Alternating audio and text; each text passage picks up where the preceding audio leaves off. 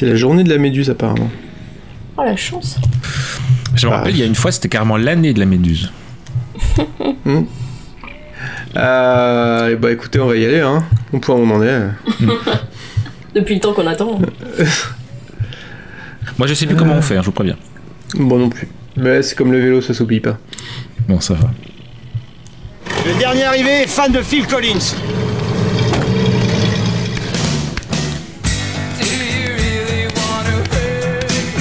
Il y a des gens qui n'ont pas réussi parce qu'ils ne sont pas. Oh, ça m'avait manqué. Je vous demande de vous arrêter. Je vous demande de vous arrêter. Veux pas raser Cette moustache, c'est justement ce qui me donne la force d'aller travailler tous les matins Mais voilà, mais c'était sûr en fait Ah, ça m'avait pas manqué, ça. Ah, C'était sûr qu'on n'allait pas pouvoir euh, utiliser ce, ce petit, euh, ce petit son euh, ad vitam aeternam, hein, ça y est. on va peut-être arrêter de l'utiliser, hein, même si euh, on aime bien se moquer de, de Sardoche, mais il y a toujours un point où, vous savez, on, on se moque, on se moque, et puis on, on oublie qu'on se moque, et puis finalement on commence... euh, on commence presque à rendre sympathique la personne dont, dont on se moque, c'est un peu le- l'effet, euh, vous savez, Jacques Chirac, la marionnette en 95, quoi. Euh, hashtag les vieux, enfin bref, vous vous rappelez peut-être que à force de se moquer de Chirac, les Guinéens fini par le rendre sympathique. On voudrait pas que ça arrive avec Sardoche, qui est quand même euh, une personne pas très sympathique. Euh, bonjour, bienvenue dans le Random Culture Club, un podcast où euh, vous vous en rappelez peut-être, parce que ça fait un petit moment qu'on n'a pas sorti de nouveaux épisodes. On prend des trucs au hasard et on en parle. Euh, grosso modo. Je suis avec. Pas dire la fine fleur de- de- du podcast parce que ça serait ça serait pas sympa pour les autres mais en même temps Oui, ils sont pas là. Et on sait très bien qu'ils écoutent pas les autres épisodes. Donc je peux le dire je suis avec la, la fine fleur de l'équipe du Random Culture Club c'est-à-dire Florence et Sylvain. Comment allez-vous? Comment vas-tu Florence? Ben ça va, euh, ouais, ouais, on est là, bah oui, c'est une sorte de, de- de base assez euh, solide hein, du, du Random Culture Club. euh, mais on rappelle que tout le monde est le bienvenu euh, quand même pour parler euh, très vite de, de choses euh, très aléatoires. alors pas tout le monde Non, pas tout le monde. pas tout le monde Parce qu'on aime je suis pas- obligé de je suis obligé de non pas tout le monde voilà. On est quand même un, on est un club ouvert à tous, mais très select. Oui Bah, Par exemple, si vous avez des casseroles, euh, c'est pas, la peine de venir. Voilà. Tu veux dire que les cuisiniers sont pas les bienvenus quoi C'est ça. Mais par contre, les maîtres kebabiers, c'est comme vous voulez, c'est open bar. Bon, et Sylvain, ça va, il va bien Sylvain? Ça va, ça a l'air d'aller. Sylvain, il va bien, il adore parler toujours de lui à la troisième personne, hein, c'est toujours un des fondamentaux aussi. Non, non, il va très bien, il était en manque de random, et donc ce soir, on va, on va combler ce manque. Alors, pour rappel, euh, ça s'est passé dans une nuit torride du mois de juin. Euh, Excusez-moi, il y a mon chat qui vient d'éternuer. Euh, voilà. Euh, ça s'est passé dans une nuit torride du mois de juin. On venait de finir d'enregistrer un épisode sur je ne sais plus quoi d'ailleurs. Et euh, on est allé sur Mexique, non? Ouais, il y a des chances. c'est notre période mexicaine. Euh, c'était notre période mexicaine. On est allé sur plouf-plouf.fr et on a tiré au sort euh, la fiche Wikipédia de Robert Capia.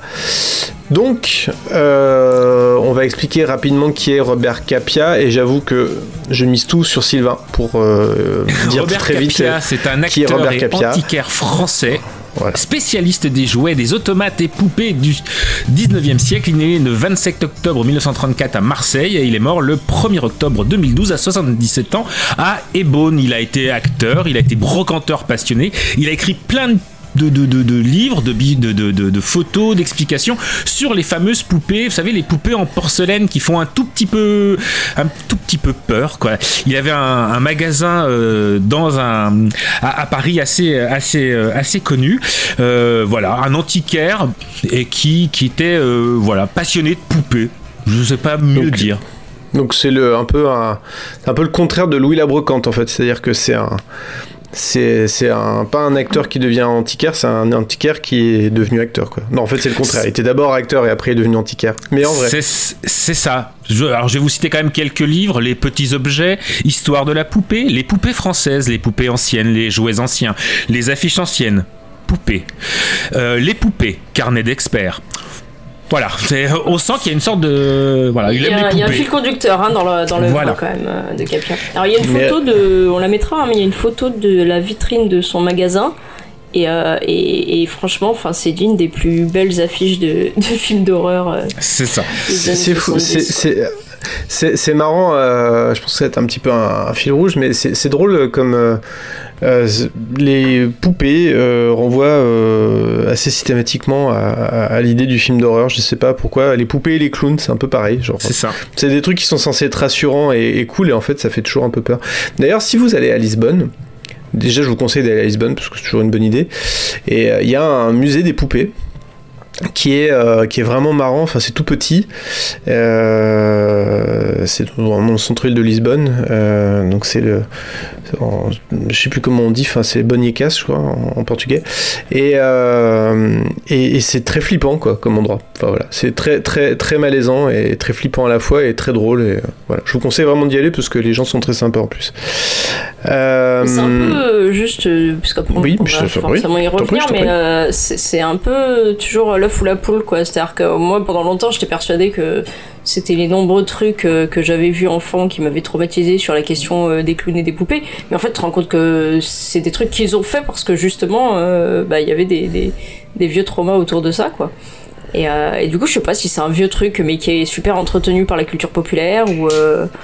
je sais pas. Je pense qu'il y a des études là-dessus, mais je ne les ai pas. Euh, et moi, c'est-à-dire que s'il n'y a pas de fiche Wikipédia sur le sujet, euh, c'est mort quoi. Ceci dit, hein. il doit y avoir une fiche Wikipédia de la coulrophobie. Ouais, Oui. obligé.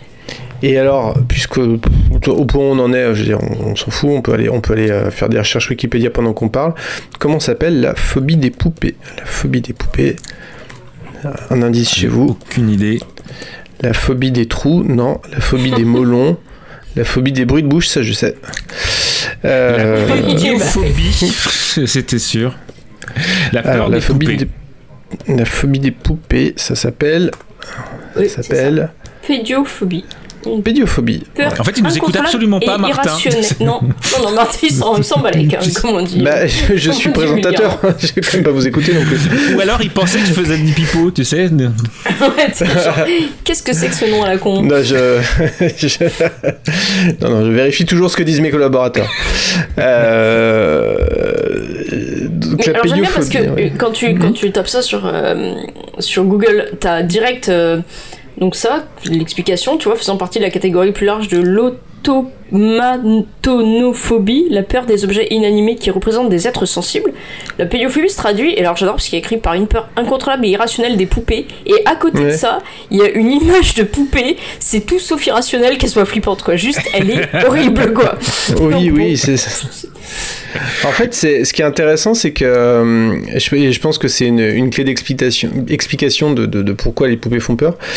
C'est la peur plus générale des fausses représentations d'êtres vivants, tels que les mannequins et les robots. Et je pense que c'est là où c'est là où ça fait peur un peu, c'est la, la représentation, la fausse représentation d'êtres vivants. Je pense que ça, c'est un petit peu inquiétant en soi, quoi. De la, de même manière que tu sais les représentations de- d'humains ou quoi, mais dès que t'as des yeux, euh, des yeux vides ou des yeux noirs ou des yeux blancs, enfin dès que t'enlèves le- le- Mm. l'expression du regard, tu es tout de suite dans un truc hyper flippant. Et, euh, et à mon avis, ça relève un peu du même, euh, du même trip. Mm. Quoi. Par contre, pour les clowns, du coup, je sais pas. Mais euh, pourquoi Mais moi, j'ai pas peur des clowns. Hein. non, mais je tiens à le dire. j'ai pas peur des clowns. Ils m'énervent. Je pense que ils les clowns, ils- c'est vraiment. Les clowns, c'est le côté vraiment, euh, tu sais, mais un peu comme les mimes et tout, quoi. T'as cette espèce de maquillage. Par contre, j'ai un peu peur des mimes. comme les c'est vrai. contes des de mimes. mime, tu sais.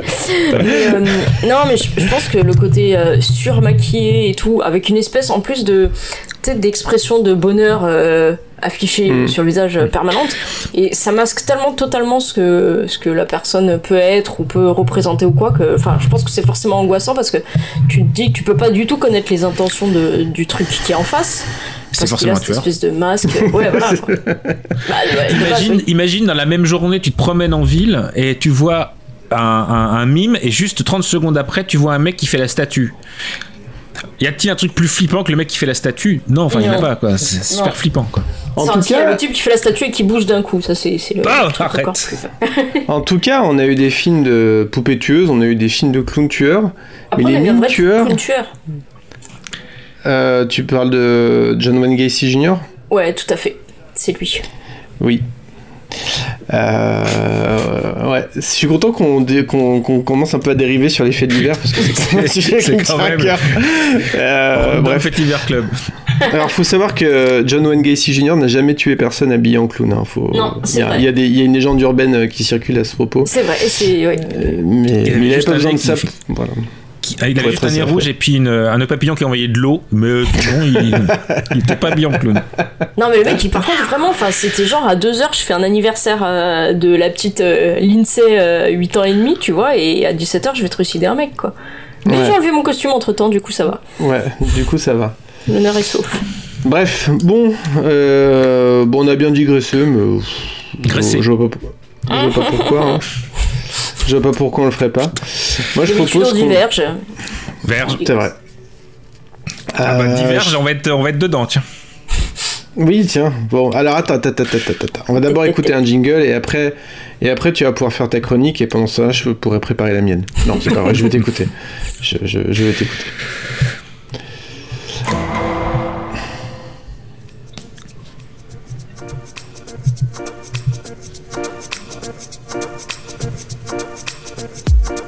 L'histoire au menu d'aujourd'hui est littéralement hallucinant. Vous avez vu comme j'ai fait bien c'est les chats Assez hallucinant. Pardon. Je t'en prie. Non, vas-y, vas-y. Non, Euh, je disais juste que je faisais bien le chat et j'ai fini de le dire. super bien le chat. Dans l'affiche de notre très cher Robert Capia, donc, on a dit, on peut lire, il s'essaie aussi au cinéma. En 1962, il joue dans Concerto pour violoncelle, un film expérimental réalisé par Monique Lepreuve pour la et il apparaît dans quatre films de Valerian Borowski. Ce nom me disait vaguement quelque chose, Valerian Borowski. En effet, il a travaillé avec Chris Marker, avec des pataphysiciens, il a fait des films expérimentaux, des dessins animés, quelques films plus normaux, donc euh, comprenez avec euh, beaucoup de jeunes filles euh, sans trop de vêtements quand même, dont le fameux euh, Conte Zimoro de 1974, un des premiers films de Fabrice Lucchini, il avait 25 ans, il était en pleine période Romer, cinéma français, et donc dans ce film on voit euh, Fabrice Lucchini en train de se faire faire une fellation dans des vagues tout habillé. Bref, euh, Borowski qui a réalisé aussi quelques épisodes pour euh, les plus anciens d'entre nous de Série Rose sur France 3, si ça a peut-être quelques souvenirs. Et pour la petite histoire, il est totalement dans le lore du Random Culture Club puisqu'il a vécu au Vésinet pendant 30 ans euh, jusqu'à la fin de sa vie. Mais alors, le Vésinet avec un S ou avec un Z Avec un S, le vrai. Et donc, dans la filmographie de, de Robert, euh, Robert Capia, il est noté qu'il a joué en 1975, donc dans La Bête de Valerian Borowski. Euh, un film que j'ai vu qualifié de audacieux. J'ai lu aussi un assaut total et violent contre le bon goût. Alors avouez que moi, ça m'a donné grave envie. Ça vend du rêve. Moi, je vous dis, bah, allons-y, regardons ensemble un petit résumé du film pour comprendre de quoi ça parle. Dans un château, en France, un homme barbu, Mathurin de l'Espérance, joué par Pierre Be- Benedetti, qui a joué en tout dans deux films, hein, dont euh, L'Albatros de Jean-Pierre Mocky, regarde un étalon couvrir une jument. Ok, alors, première scène, et c'est parti pour le cringe. J'ai dit première scène, non, non, c'est premier plan, en fait. hein. Parce que quand je vous dis comme ça, un étalon couvre une jument. Vous imaginez une saillie, un cheval sur une jument. Oh, c'est trop mignon, c'est la nature, c'est l'histoire de la vie, le cercle éternel. Non, non, ça serait trop simple. On a des longs plans sur le pénis du cheval, mais aussi sur la croupe et la vulve de la jument. Et un long plan sur le cheval qui pénètre la jument. Si je peux me permettre, si un jour on vous dit bite de cheval, sachez-le, c'est un compliment. Alors oui, oui, le film est cringe, ma chronique sera cringe. Je rappelle que cette émission est, est rated, euh, 18. Arrêtez de moins de 18, je vous préviens. Reprenons. Au même moment, deux femmes américaines, Virginia. Alors attendez, non, non. Il se passe plein de trucs avant qu'on arrive, sinon on va rien comprendre.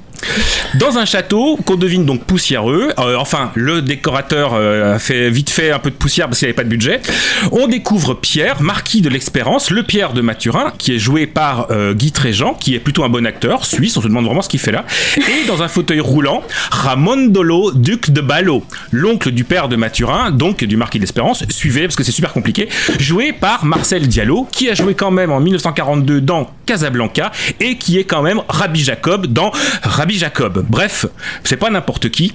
Et il a joué aussi des films érotiques et dans des films pornographiques, mais c'est pas le sujet. Bon, ils discutent de choses et d'autres et on sent que ça va être compliqué entre eux. Il y a des punchlines genre votre haine morbide de la femme n'a rien à voir avec la timidité de mon fils. Bon bah des punchlines de cinéma français. Hein. On sent que le marquis il a un plan puisqu'il va lire une lettre. Alors oui, c'est un des trucs récurrents pour faire avancer l'histoire, pour expliquer un truc, on sort une lettre. Mais comme il l'a dit dans cette lettre datée du 5 mars, écoutez pourquoi pas, hein, c'est une manière comme une autre de faire de l'exposition. Donc en gros, Mathurin va épouser Lucie pour mettre euh, les deux fortunes ensemble. Il y a plein de sous-entendus, plein de sous-textes, mais on sent qu'entre l'oncle et le neveu, bon bah c'est pas la fête. Hein. Euh, bon, mais ils lisent des lettres, ils recommencent, et on apprend que pour le mariage c'est ok, mais seulement si le cardinal Joseph de Barreau, le frère du duc Ramondo de Ballot, qu'il prononce. L'oncle refuse d'appeler son frère parce que euh, voilà, mais le marquis il fait chanter l'oncle à base de ah tu as tué ta femme, il y a des empreintes sur ce flacon que je tiens sans les gants, donc appelle ton cardinal de frère. Non, j'appellerai pas mon frère parce que ton fils il est pas baptisé. M'en fous, il y a un curé qui vient dedans et qui va le baptiser puisque c'est ça. Ok, dispute, plan de bite de cheval. Dispute. Et dispute, c'est beau. Et dispute, c'est beaucoup. Hein. Dispute, c'est beaucoup. Il m'a arrivé dit d'en qu'il y avoir avait une souvent ou deux, mais jamais chez vous. dix. Voilà, c'est ça. Big up aux deux minutes du peuple. Bref, je suis déjà crevé. On est à 8 minutes de film, on a eu un pénis de cheval, une intrigue qui s'annonce palpitante, toujours pas de bête, mais bon, on est que à 8 minutes de film. On va reprendre, donc sinon ça va durer des heures. À ce moment-là, donc, le curé arrive avec deux adolescents, un chanteur et un organisme, Théodore et Modeste, avec lequel avec lesquels, pardon, tout le long du film, il sera vraiment très tactile. Hein. Ils sont, enfin voilà, Ah, c'est tactile. Hein. Euh, Voilà, on se touche, euh, c'est la vie. Hein. euh, Mince, ça papote. Nous, pauvres humains, nous sommes comme les animaux soumis aux lois de la nature, hélas. Mais nous avons cette intelligence, ce don divin qui nous permet de combattre nos instincts. Clin d'œil, coup de coude, oui, le, le film s'appelle La Bête, vous, vous l'avez. On prépare Mathurin, qui a d'ailleurs euh, un bras dans le plâtre, mais alors, quand, il a, quand je vous dis il a un bras dans le plâtre, c'est tout le bras. On n'y voit même pas la main, ne- ni ni le coude. Un plan sur des escargots dans la cuisine qui attendent de se faire cuire. Oui, parfois il y a des plans comme ça sur des trucs. Pourquoi pas. On baptise Mathurin. Voilà, on peut reprendre le résumé. Au même moment, deux femmes américaines, Virginia et Lucy Brothers. Alors, petit point euh, casting, Virginia est jouée par, Elisabeth Kaza, née à Kapocva en Hongrie. Euh, ok, donc euh, américaine. Et Lucie, sa nièce, euh, oui, il n'y a pas de mère dans le film. C'est que des oncles, des tantes, et il y a un papa mort et un autre papa qui est un peu machiavélique. Mais les mamans n'existent pas. Donc Lucie est jouée par Lisbeth Hummel, née à Copenhague au Danemark. Ah oui, donc évidemment aussi une américaine, connue pour son fameux rôle en 1974 dans Serre-moi contre toi, j'ai besoin de caresses, un film qui est également connu sous le formidable titre Avec quoi tu soulèves les dredons? Je n'invente pas, tout est vrai. Je vous préviens, dans cette chronique, tout est vrai. En fait, on aurait, dû, on aurait dû faire ça en, en live sur Twitch parce que je trouve que les, les auditeurs n'auront pas accès à notre, nos têtes en fait à Martin et pendant ce, ce résumé. Et c'est- et c'est triste. Les auditeurs vont louper quelque chose. Deux femmes américaines, Virginia et Lucie, arrivent donc pour une cérémonie de fiançailles où Mathurin prend pour fiancée Lucie, la jeune américaine. Alors, avant d'arriver, d'ailleurs, Lucie s'offre une petite promenade en forêt parce qu'il y a des branches sur la route. Alors, elle prend plein de polaroïdes. Alors, pour les plus jeunes, le- un polaroïd, c'est un appareil photo qui fait pas téléphone, mais imprimante. Non, Alors, pour les plus euh, jeunes, c'est- un Instax. oui, c'est ça. Ouais, parce que c'est re- c'est revenu, hein, là, plein de gosses Bah euh, oui. autour de moi. non Bref, comme Car, tous les. comme elle le dira plus tard, ce qu'elle aime, c'est la forêt, les animaux et la photo. Donc on a une scène où elle découvre la forêt avoisinant, le petit pont, la colonne, le plan d'eau. hein, hmm, pourquoi pas euh, hmm, Petite visite encore, on ne sait pas, c'est une promenade. Bref, en arrivant au château, elle tombe sur la même scène qu'on a vue au départ, c'est-à-dire cheval, jument, vlan, vlan. Ah oui, hmm, c'est bon. Et bah fatalement, euh, elle prend des photos parce que franchement, enfin voilà, moi je, juste, je me suis dit mince, je vais faire des captures d'écran, ça me donne trop envie. Une fois arrivée au château, donc elle tombe sur le duc Ramondello de Ballot qui normalement est occupé à passer des coups de fil, mais euh, ok, tant pis, c'est pas grave. On reparle des lettres et du testament pour bien expliquer à nouveau les trucs parce que ce serait dommage qu'on n'ait pas compris. Des plans sur un chat parce que. Et il parle de Romilda de l'Espérance, qui a laissé un dessin et un herbier, un livre avec des feuilles séchées, qui, ça tombe bien, il l'a pile poil sur son fauteuil roulant, le tonton. On mate donc l'herbier et on voit un dessin, une sorte de tête de chien et ce texte mystérieux, je l'ai rencontré et combattu. Le tonton raconte qu'on a retrouvé au fond d'une pièce d'eau avec des traces de griffes, euh, qu'on a retrouvé pardon, le corset euh, aux pièces d'eau avec une, taille, une, trace de griffes, on voit le corset et effectivement il a une trace de griffes, c'est formidable. Et tonton s'en va précipitamment parce que le marquis de l'Espérance arrive.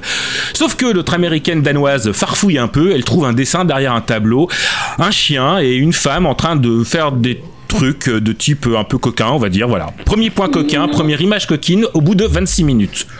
Et donc, du coup, là, nos efforts sont enfin récompensés. le marquis d'Espérance finit par arriver, ça papote, et là il appelle Ifani, oui ça papote beaucoup, hein. il appelle Ifani, le serveur black qui est occupé à s'occuper d'une jeune fille avec des nattes, donc sexe interracial à 29 minutes. On ne voit rien hein, à part les fesses euh, du jeune homme qui s'habille vite fait, et puis la jeune fille qui, euh, comment dire, qui se termine sur le bois de lit. Ok. Ensuite, il se passe du rien. Euh, un plan sur une Rolls-Royce, on voit le curé monter les bagages, on lit encore une lettre au cas où on n'avait toujours pas compris les enjeux. Ça fait trois fois. Notre danoise curieuse farfouille, elle tombe sur deux livres avec des titres euh, évocateurs en très gros plan pour être sûr que voilà subtilité j'écris ton nom. Non, c'est pas le nom du, livre, hein, ça c'est moi qui rajoute.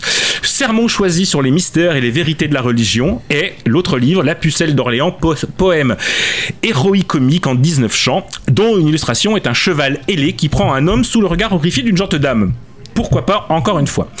Plan sur une pomme de pin du bois de lit, il y a un truc avec les bois de lit, c'est pas possible. Quoi. On se doute où elle va finir cette pomme de pain, mais euh, ok, c'est un foreshadowing, c'est ça. Enfin, non, enfin bon, on continue. On retrouve notre prêtre avec les deux ados, dont un qui joue du clavecin. Le prêtre embrasse sur la bouche l'ado, il donne un bonbon à l'autre parce que bah, c'est la religion, hein, euh, voilà. On passe des coups de fil pour essayer d'avoir le cardinal. Il y a des grandes phrases, ça papote, etc. La jeune fille honnête revient avec les deux enfants qu'elle a, je cite, emprunté aux parents d'un ami on découvre que c'est la fille du marquis. Elle s'appelle Clarisse. Alors je vous rassure, elle n'a aucune importance dans l'histoire. Euh, elle fait sein et fesses. Elle est jouée par Pascal Rivaux, future femme d'Éric Chardin, avec lequel il fera en 1978 Opéra Vert, une comédie musicale euh, avec DJ Barbelivien. Mais c'est un ah. autre sujet. Mais bon, enfin DJ Barbelivien, Goupil, Bête, ceux qui savent, savent. Ça rediscute encore parce que ce serait dommage. Renouveau une scène de sexe interracial entre Clarisse et Epiphanie, à nouveau interrompue, donc à nouveau rebelote, elle se termine sur le bois de lit. Je, pourrais plus voir un lit pareil. Alors si vous vous demandez où sont les enfants pendant ce temps, parce qu'ils étaient censés être avec Clarisse, vous inquiétez pas, ils étaient planqués dans le placard, donc ils ont rien vu. Tout va bien. voilà rassurer. Plus rien m'étonne quoi. On va essayer de faire avancer l'histoire. Donc, le papa de Mathurin écrit une invitation à Lucie, qu'il signe Mathurin, et il lui fait porter avec une rose, parce que c'est le symbole de l'amour courtois. Bon, j'imagine que c'est pour faire comprendre que c'est lui qui écrivait les lettres. Donc, euh, on retrouve notre américaine qui regarde les polas, dont deux, trois du sexe turgescent du, cheval le plus tôt. Qu'est-ce qu'elle va bien pouvoir faire face à ça? Bah, elle va se tripoter, hein, euh, voilà. Hein. Elle reçoit l'invitation euh, de la rose qu'elle utilise, vous savez, comme, un, comme les masseurs dans les catalogues de la redoute des années 80-90, euh, comme ça, sur la joue. C'est très très mignon, c'est très très joli, c'est voilà, c'est un petit masseur, quoi. Très joli plan sur un quartier de port et sur des escargots parce que c'est l'heure du dîner. Ça papote sur le cardinal, ça lit des lettres. Alors c'est toujours très payant en termes de, cinéma de lire une lettre, hein. surtout quand c'est la quatrième fois que ça lit une lettre. Mathurin boit trop, il est tout sous, du coup il raconte n'importe quoi, qu'il a arrêté de fumer et qu'un véritable, un vétérinaire pardon, lui a donné une méthode pour arrêter de fumer. Il se dispute avec son père, c'est très gênant. Mathurin il est pas fut-fut, hein. il est pas malin malin, mais ça reste très gênant. On attend le cardinal il se passe euh, pas grand chose, hein, on attend. Et là, à 59 minutes, juste après un plan du curé, pouf, plan fesse. Ça fait un petit fouf, la transition quand même. Hein, euh, petit, plan, petit plan minou juste après. Bon, ok, d'accord, recto verso. Euh, Lucie enfile une robe blanche, très transparente. J'imagine que c'est un voile symbolique de la robe de mariée. Elle va se coucher en respirant la, robe, la, rose, pardon, tranquillement et elle s'endort. Et là, on arrive dans le corps du film dans le pourquoi le film a été fait, pourquoi il est connu. Ce film, qui à la base devait être un court métrage des fameuses, euh, euh, des fameux contes immoraux dont je parlais plus tôt, aurait dû avoir comme titre euh, la véritable histoire de la bête du Gévaudan, qui était donc sorti un an plus tôt. Et donc la rêve, donc je vais vous, vous parler, a été tournée avant le film et ils ont construit un peu le film autour. Alors je vais essayer de vous résumer au mieux pour pas trahir parce que ce serait vraiment dommage. Alors si vous avez des oreilles chastes, c'est le moment d'écouter un autre podcast. Vas-y. Alors ça commence sur le plan, euh, sur le haut d'une fenêtre surplombée par un- une étrange culture de bête. Il y a une fille en robe d'époque, perruquée, qui joue du clavecin. On le découvrira, on comprend que c'est Romilda, celle dont on racontait l'histoire tout à l'heure, hein, le corset dans le plan d'eau, tout ça. On voit un mouton et un agneau dans un champ. Clavecin, le mouton et l'agneau euh, encore accrochés. Soudain, un bruit étrange, comme un cri de bête. Clavecin. C'est du Domico Scar- euh, Scarlatti pour info. Mouton, agneau. La jeune fille est soudain inquiétée. Elle s'affole. Elle court vers les moutons à la recherche du petit agneau qui s'est enfui. Elle rentre donc dans la forêt. Et derrière une colonne, on voit des griffes. Toujours au son du clavecin, ce qui n'aide pas beaucoup hein, pour poser une ambiance. Elle court en tenant ses crinolines. L'agneau fait baie dans la forêt. Elle cherche l'agneau. Lui, il se promène dans la forêt, l'air de rien, en faisant des trucs d'anneau, en bague dedans, gambadant. Retentit encore un cri étrange. La jeune fille, elle est en panique. Mais la musique est toujours guillerette, donc euh, ça va en fait. Soudain, elle retrouve l'anneau, l'agneau en sang, mort, déchiqueté, avec même un petit bout de ventre qui vole, on ne sait pas où. Elle est horrifiée. Ça se voit parce qu'elle reste la bouche ouverte en passant ses crèmes sur son visage comme si elle se passait une crème de jour. Oh Ah oui, le silence des agneaux, ouais, je connais. c'est ça. Recri bestial. Rebond, replan sur un bout de viande, sur un arbre, dont on ne sait, dont se- pardon, replan sur un bout de viande, sur un arbre, dont se saisit deux mains énormes, sales, avec de grosses griffes. Bref, des mains de bête. Et là, et là, on est dans le retour au château. Euh, Il y a la tante américaine d'Europe qui dort sur une chaise avec son sac à main sur les genoux. On dirait Bernadette Chirac. Il y a les deux enfants qui dorment. Les deux enfants qui dorment aussi avec le curé, comme il se doit. Mais vraiment tous enchevêtrés. C'est trop mignon. non Bah si, mais j'y peux rien moi, mais je sais pas. Le marquis dort sur un tapis sur le bureau. Oui, oui, il dort dans un tapis sur le bureau. C'est vraiment. Il se réveille, surprend son oncle au téléphone avec le cardinal qui lui dit non, viens pas, reste à Rome. Autant dire qu'il est pas content. Il sort donc un rasoir, un coupe-chou, et il le tue. Alors bon, l'oncle était sur un fauteuil roulant, donc bon, une bonne minute après le meurtre, on a encore la roue du fauteuil roulant qui tourne avec du sang, parce que bah, c'est connu, ça fait toujours comme ça. Et là, enfin un plan sur la bête derrière une grosse branche. Alors on dirait un ours avec une grosse tête de chien. Alors il fait pas extrêmement peur, il réussit l'exploit à être ni bien fait ni mal fait. Il a une, il a une petite bonne tête en fait. Plan sur la jeune fille. Euh, toujours main sur le visage, bouche grande ouverte, puis plan sur. euh, je pensais pas dire ça un jour dans, dans un podcast, mais euh, voilà, c'est mes plans sur sur la bite de la bête. Alors je vais pas vous la décrire. hein. Euh, en fait, si. Merci. Un Merci, membre de taille. euh, si, si, je vais quand même vous la décrire. Un membre de taille. euh, C'était sûr. un membre de taille euh, plus que respectable, noir, qui ressemble un peu à du cuir, un peu avec du plastique, avec un gland étonnamment cylindrique. Euh, alors forcément, la fille, elle s'enfuit, elle est pas folle. Euh, elle s'arrête tout de même pour ramasser un truc avec une rose sur le cadavre de l'agneau. Poursuite dans les bois, toujours au son du clavecin, plus enjoué que jamais. Franchement, c'est limite du pénil, à peine plus glauque, en aussi glauque, en autant glauque.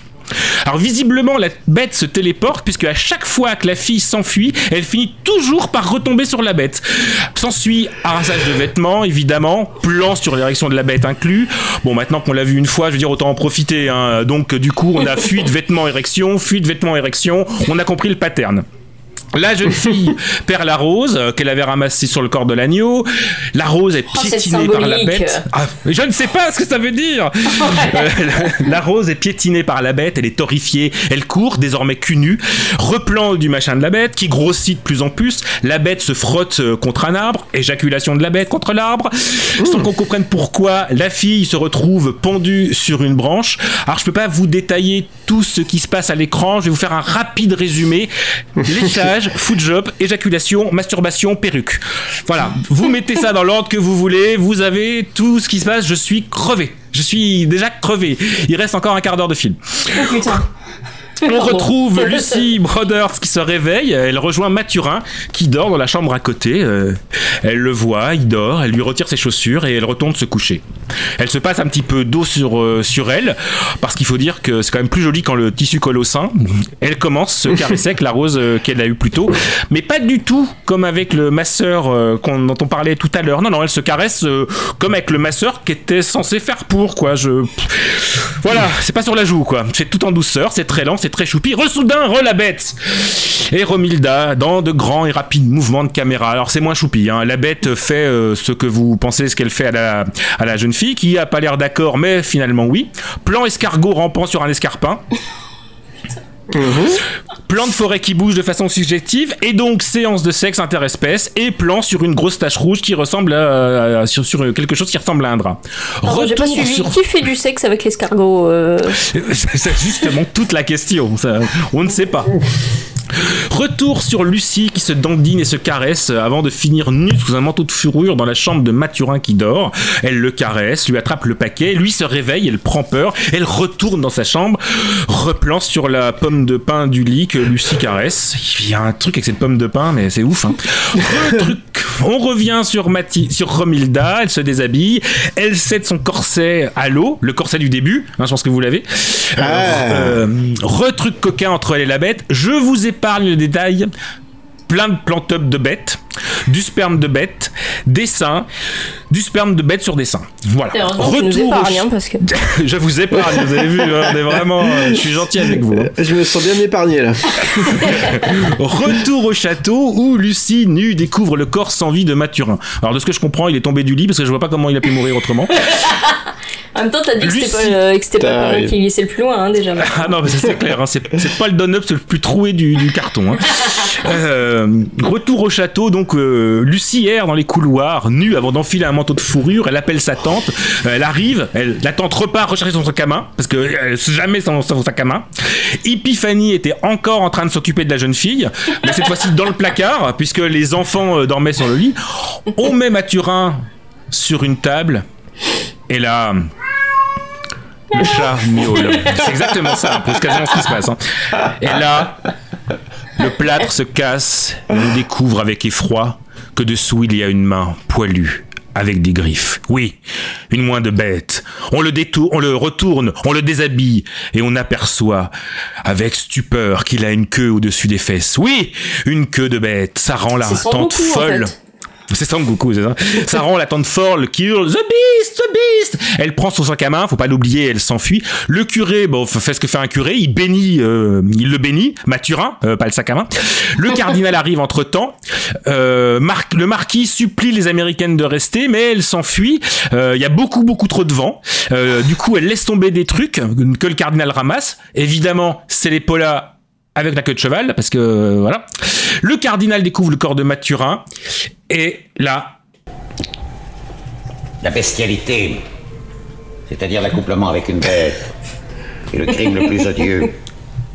Parce que c'est celui qui avilit le plus l'homme. Créé à l'image de Dieu. Et celui qui est le plus opposé aux lois de la nature. Pourquoi le Lévitique, Martin, lâche ce chat. En punition d'un tel crime, condamnait à mort non seulement ceux qui l'avaient commis, hommes ou femmes, mais aussi la bête elle-même. Les simples attouchements avec une bête peuvent-ils être considérés comme péché de bestialité? Je demande si c'est pour un avec ami. une bête ne doivent pas, selon nous, être passées sous silence à la confession. C'est pourquoi Auvernier conseille aux confesseurs de demander aux femmes, et surtout à celles qui sont portées à la luxure, si elles ont fait quelque chose de honteux avec une ils ont vu la bête. c'est ça. Il arrive souvent qu'on découvre ainsi de honteux secrets. En plus, c'est la faute de la femme, mais c'était sûr. C'est ça. On retrouve les deux femmes dans la voiture de nuit. Alors que c'était littéralement le petit matin, mais deux secondes avant.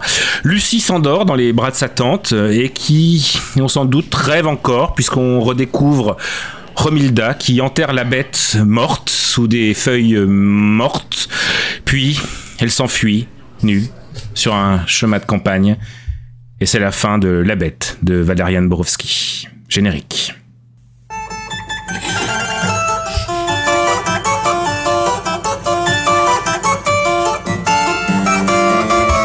Ah, si les inventeurs du clavecin avaient l'idée de ce qu'on allait faire euh, dans les années 70 avec leur instrument, sérieux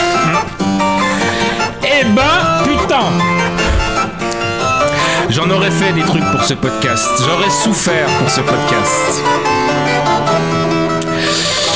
Euh, bon, que dire? Ah oui, parce qu'on en a pour 2 minutes 20. Oui, pour euh, minutes, faut que tu, faut que tu oui. fades, hein, sinon ça va être infernal. D'accord, je fade, je fade. C'est les années 70, hein, euh, c'est la pleine vague euh, érotico-pornographique. Euh, Du coup, certains réalisateurs essayent de faire plutôt de l'érotico-arty, hein, avec un message, de belles images et du sens. Peut-être comme euh, c'est le cas ici, avec peut-être trop de sens et trop de arty.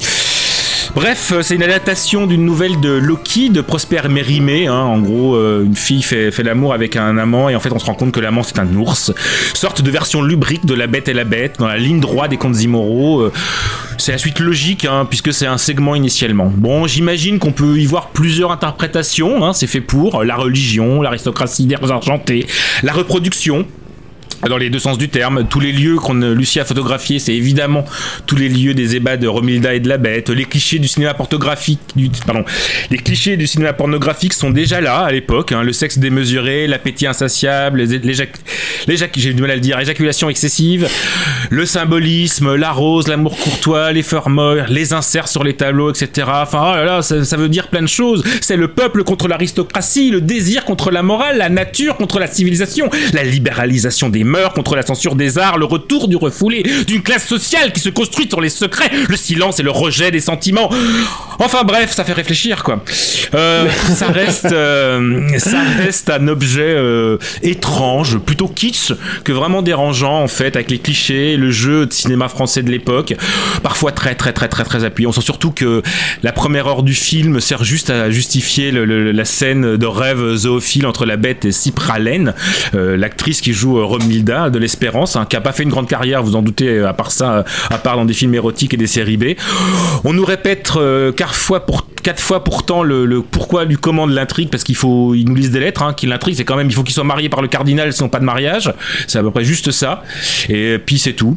C'est à voir comme une curiosité c'est vaguement parfois poétique vaguement érotique. Ça a longtemps été, été interdit au moins de 18 ans maintenant c'est au moins de 16 donc si vous aimez euh, les sexes les éjaculations euh, de bites de bête en plastique ce film est pour vous. Et si vous me posez la question où, que joue Robert Capia je crois qu'il a un rôle muet à un, mom- muet à un moment parce que je l'ai pas reconnu vraiment. Voilà. C'était La Bête avec Robert Capia. Eh ben, euh, merci Sylvain. Euh, tu sais que, en fait, euh, quand tu euh, as commencé la chronique et que j'ai vu que, que c'était une adaptation de Lokis, la nouvelle de Prosper Mérimée, et je me suis dit, mais c'est fou ça, la semaine dernière, je suis arrivé euh, par hasard euh, à lire la fiche Wikipédia de Lokis de Prosper Mérimée parce que par rapport à un truc qui faisait référence. Et qu'est-ce que c'est, qu'est-ce qui m'avait amené là? Enfin, quelle coïncidence quoi. Et Bah du coup, oui. bah, je viens de fouiller mon historique Wikipédia et en fait, c'est parce que j'ai regardé la fiche Wikipédia du film dont tu allais parler aujourd'hui. bah oui C'était pour ça. c'est juste pour ça Mais, mais alors, parce qu'en fait, je suis dans une période très intense de, de deux sujets, c'est Léonard Cohen et euh, la rénovation euh, des maisons. Et du coup, euh, je me suis dit, est-ce que c'est par Léonard Cohen ou par la euh, rénovation, Rénovation des maisons que je suis arrivé à Lokis Et non, bah, ni l'un ni l'autre. Par contre, en revanche, ce qui est vrai, c'est que euh, et cette nuit, il n'y a pas longtemps, un événement qui s'appelle la Nuit Nanarland, et euh, qui est une nuit, euh, une nuit organisée par le site nanarland.com, l'équipe de nanarland.com, hein, dont j'ai, l'insigne honneur de faire partie. Euh, euh, enfin, je fais comme si vous ne saviez pas, mais je pense que, enfin, si vous écoutez ce podcast, il y a de fortes chances que vous savez ce que c'est que la nuit. Et, euh, et donc, euh, on cherchait des cuts cet été. Et donc déjà, dès cet été, euh, quand on se parlait, tout ça, on, savait- tu tu t'avais déjà euh, émis l'idée de faire des films, de, de, de, de- de chroniquer un film de, de Robert Capia, dont c'est un de ces trois-là, euh, fait par... je ne me risquerai pas à dire le nom du réalisateur. Et, Borowski.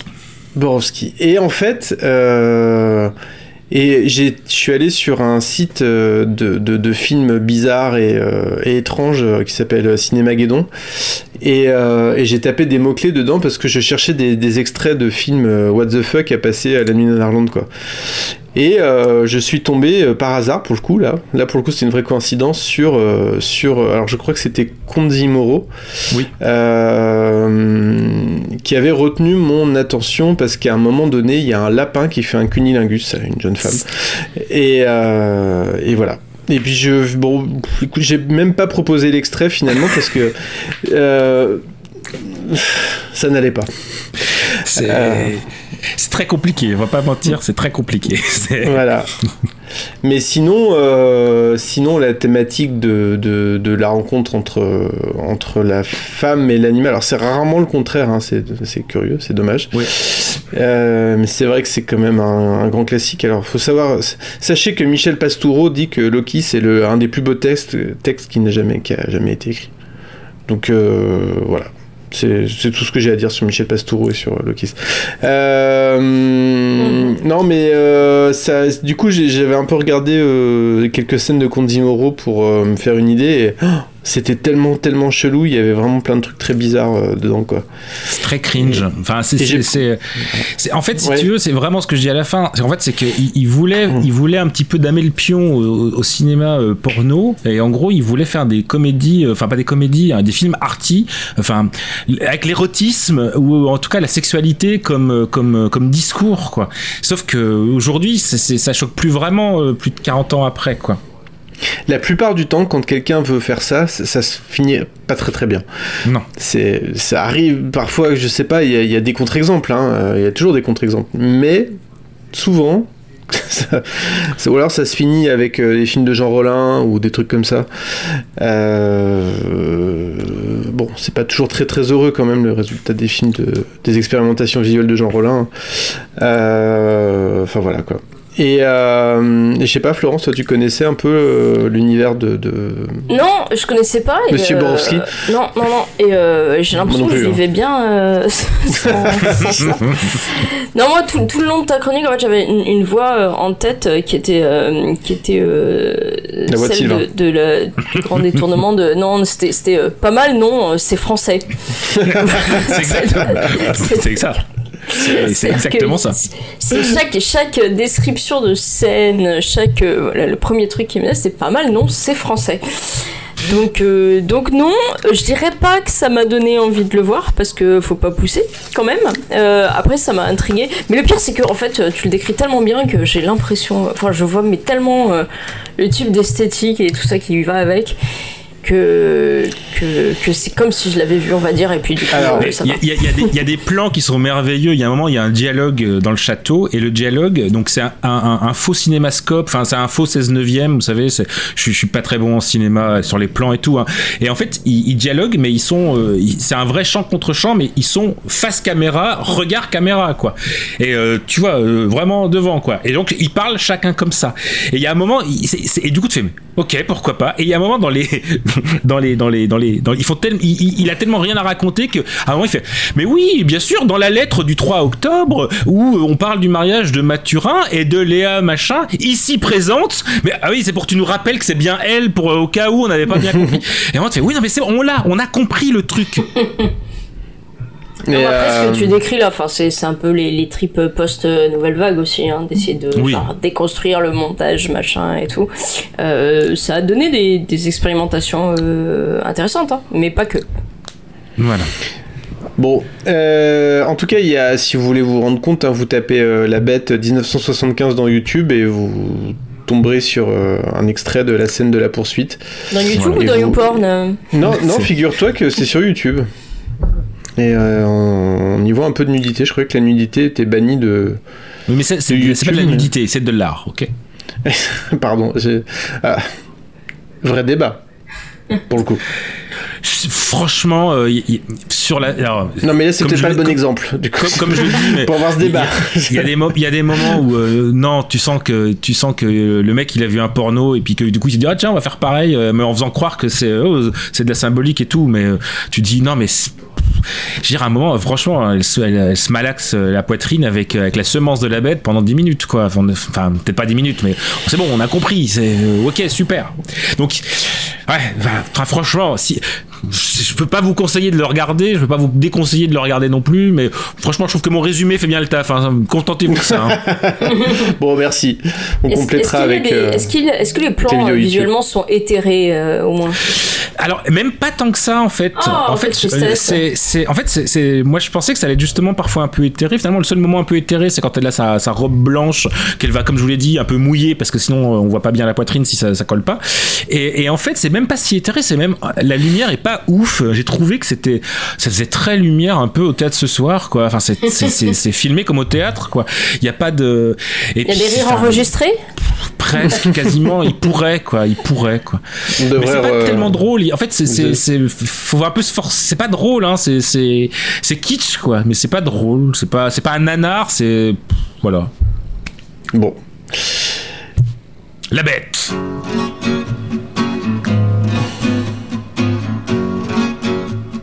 L'une de leurs blagues a très mal tourné. Mais était-ce une blague? Sûrement pas.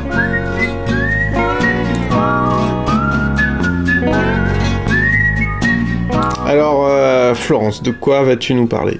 Alors, comme euh, dans le Random Culture Club, on a toujours un, un super sens du, du timing et que c'est plus du tout Halloween. Donc, euh, du coup, je me suis dit, j'allais parler d'un- truc d'horreur parce que parce que bah, parce que c'est voilà quoi, c'est plus trop le moment, donc euh, donc c'est le moment. Ouais, C'est toujours le moment. C'est C'est toujours le moment, ouais. tu sais on a un je- podcast intemporel hein. Complètement. Et, et d'ailleurs, rien ne, rien, tu peux pas être sûr qu'il va pas sortir pour Halloween 2023. c'est vrai C'est pas faux, c'est pas faux. Euh, moi, du coup, je vais vous parler de euh, d'un manga. Euh, alors, je suis pas fanatique de manga, j'en ai lu quelques-uns, mais assez peu. Mais celui-là, il m'a tapé dans l'œil. Enfin, ce, ce mangaka, en tout cas, il m'a tapé dans l'œil, si je puis dire. Aïe, ça m'a fait mal. Ce manga. Non, bah si, non, faut pas hésiter Non, à faire des blagues comme moi ça. je valide hein. Des complots, il faut. Merci, merci. Ça fait, ça fait, ça fait longtemps du coup qu'on n'est pas là et il faut s'y remettre. Euh, donc c'est euh, le manga dont je vais vous parler, c'est La Maison de Poupées euh, par Junji Ito. Euh, Junji Ito, j'ai découvert son existence il y a assez peu de temps, il y a un, un an ou deux. Et euh, j'ai découvert son existence grâce à des mèmes internet. Parce que ces fois ça a une utilité. Ah ouais? Ouais, et j'ai découvert son existence grâce euh, à un mème euh, où il est en opposition avec euh, Hayao Miyazaki. Ah oui, oui, oui, c'est vrai, c'est vrai. Oui, oui, Et- je l'ai vu, oui. Et voilà.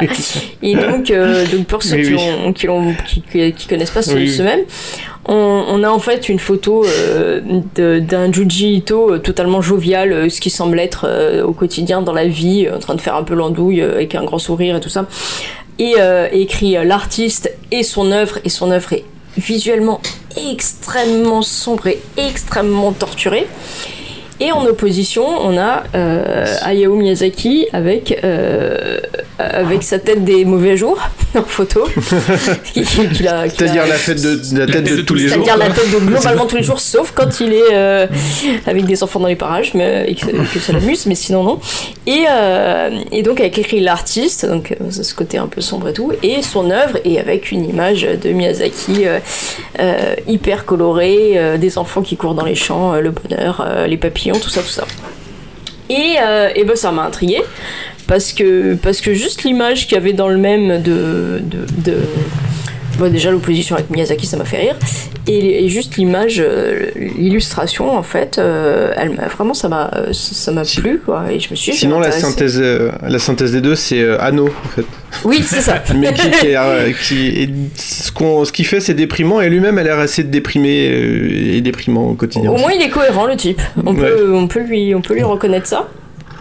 Et, euh, et c'est pas pour rien que, que je pense c'est sans doute l'ami des deux hein, du coup forcément. Oui, il y a des chances. c'est ça Et, hum, et ça m'a donné envie de m'intéresser à Junji Ito. Euh, ce que j'ai fait, euh, alors pour l'instant, j'ai- lu. Alors Junji Ito, déjà pour, euh, pour euh, remettre un peu dans le, dans le contexte, euh, c'est donc un mangaka japonais qui est né en 18 1963 et qui est considéré comme l'un des euh, grands maîtres du manga horrifique. Euh, il a, euh, en fait, il était, alors bon, ça c'est vraiment, il était au départ, il, dessinait déjà enfant, euh, apparemment des histoires assez, enfin, il a toujours été branché horreur, et surtout il était assistant dentaire à la base. Ce qui est un métier qui évoque quand même des, des, des affres. euh, L'horreur, l'horreur, l'horreur. Plus que clowns plus- et les poupées. Ce que j'allais Bah, dire, non, ouais. mais, enfin, bah, ouais, enfin, c'est vraiment dans le trio de tête. Je, je- je vous rappelle, hein, moi, enfin, je, je suis désolé, mais je vous rappelle que selon moi, dans les films, on devrait remplacer les nazis par des dentistes. c'est Eh vrai, ben, c'est vrai. il y a un film qui se suit merveilleusement deux avec c'est un grand C'est sans danger hein, de, de, de Marathon Man qui euh, que, enfin, que j'ai en tête systématiquement quand n'importe quel dentiste euh, fort aimable pourtant euh, s'approche de, de moi. Bon. Ou n'importe quel nazi. Enfin, je- Alors, j'allais dire, c'est moins fréquent. C'était moins fréquent jusqu'à de nos jours. Maintenant, il n'est pas exclu que la tendance s'inverse. On Voilà, ne sait pas. On ne sait pas, hein, on n'est pas à l'abri. Donc euh, cet ancien assistant en dentaire, mais qui euh, qui euh, qui avait Qui est quand même sympa. qui était qui a, sans doute, hein, mais enfin voilà, qui, qui faisait pas un mangaka full time job à l'époque, avait participé à un, un concours d'un d'un lancé par un, un magazine, euh, c'était le prix Umezu en fait, euh, donc, qui est aussi un célèbre euh, célèbre mangaka, et, et il a envoyé des pages d'un d'un manga qu'il avait appelé Tomie que je conseille à tout le monde, euh, que adoré, et, euh, et ça, ça a remporté le prix, et ça a eu tellement de succès qu'on lui a demandé de, de, bah, de développer un peu ce, ces quelques pages qu'il avait fait, et ça a fini sur, euh, sur un, truc à épisode pendant, pendant des années, et qui existe maintenant en recueil, en gros recueil de genre euh, 500, 500 pages. Et euh, Tomie, euh, pour faire pour faire vite fait, c'est euh, c'est- à chaque fois c'est des petits des petites histoires courtes, mais qui ont toujours le même euh, personnage, qui est une, une jeune une jeune fille, une, une lycéenne qui a été euh, qui a été euh, malencontreusement euh, assassinée euh, par ouais. euh, par ses camarades et par un prof en plus. Et, euh, et ils ont essayé de, de, de, de, bah, de faire disparaître son corps.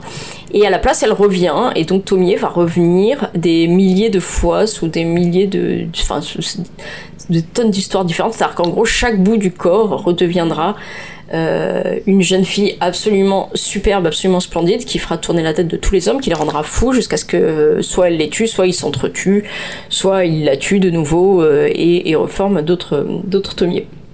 Donc ça, c'est ce qui avait euh, euh, fait le premier euh, succès de Junji Ito et qui lui a permis de d'abandonner le- l'assistanat dentaire euh, pour, euh, pour, pour faire du Pour une pour faire du manga carrière, ce qui, ce qui- ce qui- apparemment je pense que c'est enfin voilà ça C'était le bon choix. A priori, Bah, c'était le bon choix. Ouais, franchement. Euh, il a un univers. Lui, il dit qu'il est très inspiré par euh, par Lovecraft. Alors, je suis pas une grande connaisseuse de Lovecraft. Euh, Enfin, en fait, j'ai j'ai lu et écouté euh, quelques Lovecraft. Euh, je suis pas voilà, je suis pas, je me suis pas plongée euh, plus que ça dans l'univers, mais pour ce que j'en connais, je, vois bien quand même en quoi il parle d'inspiration. surtout voilà tout ce qui a trait à la, terreur et au, corps enfin il y a un imaginaire quand même assez particulier fantastique et et donc ce Junji Ito euh, va se lancer dans le manga mais vraiment dans un type de manga c'est-à-dire le type de manga d'horreur mais c'est de l'horreur très très euh, très très graphique euh, D'ailleurs, Junji Ito, euh, son nom, ça veut dire euh, tu vas flipper ta race en lisant ma, mes, mes mangas euh, en japonais. Ah oui. Intéressant. Ouais, ouais, j'ai lu ça, j'ai lu ça sur cru donc c'est que c'est, c'est que c'est vrai. Source, t'inquiète, c'est vrai. Source, voilà, c'est, pas- sourcé. Non, c'est Ta- Tata Janine qui l'a mis sur, sur Facebook, euh, donc je pense que c'est, crédible. Euh, il, il a une, voilà, il tout, tout ce qui tourne.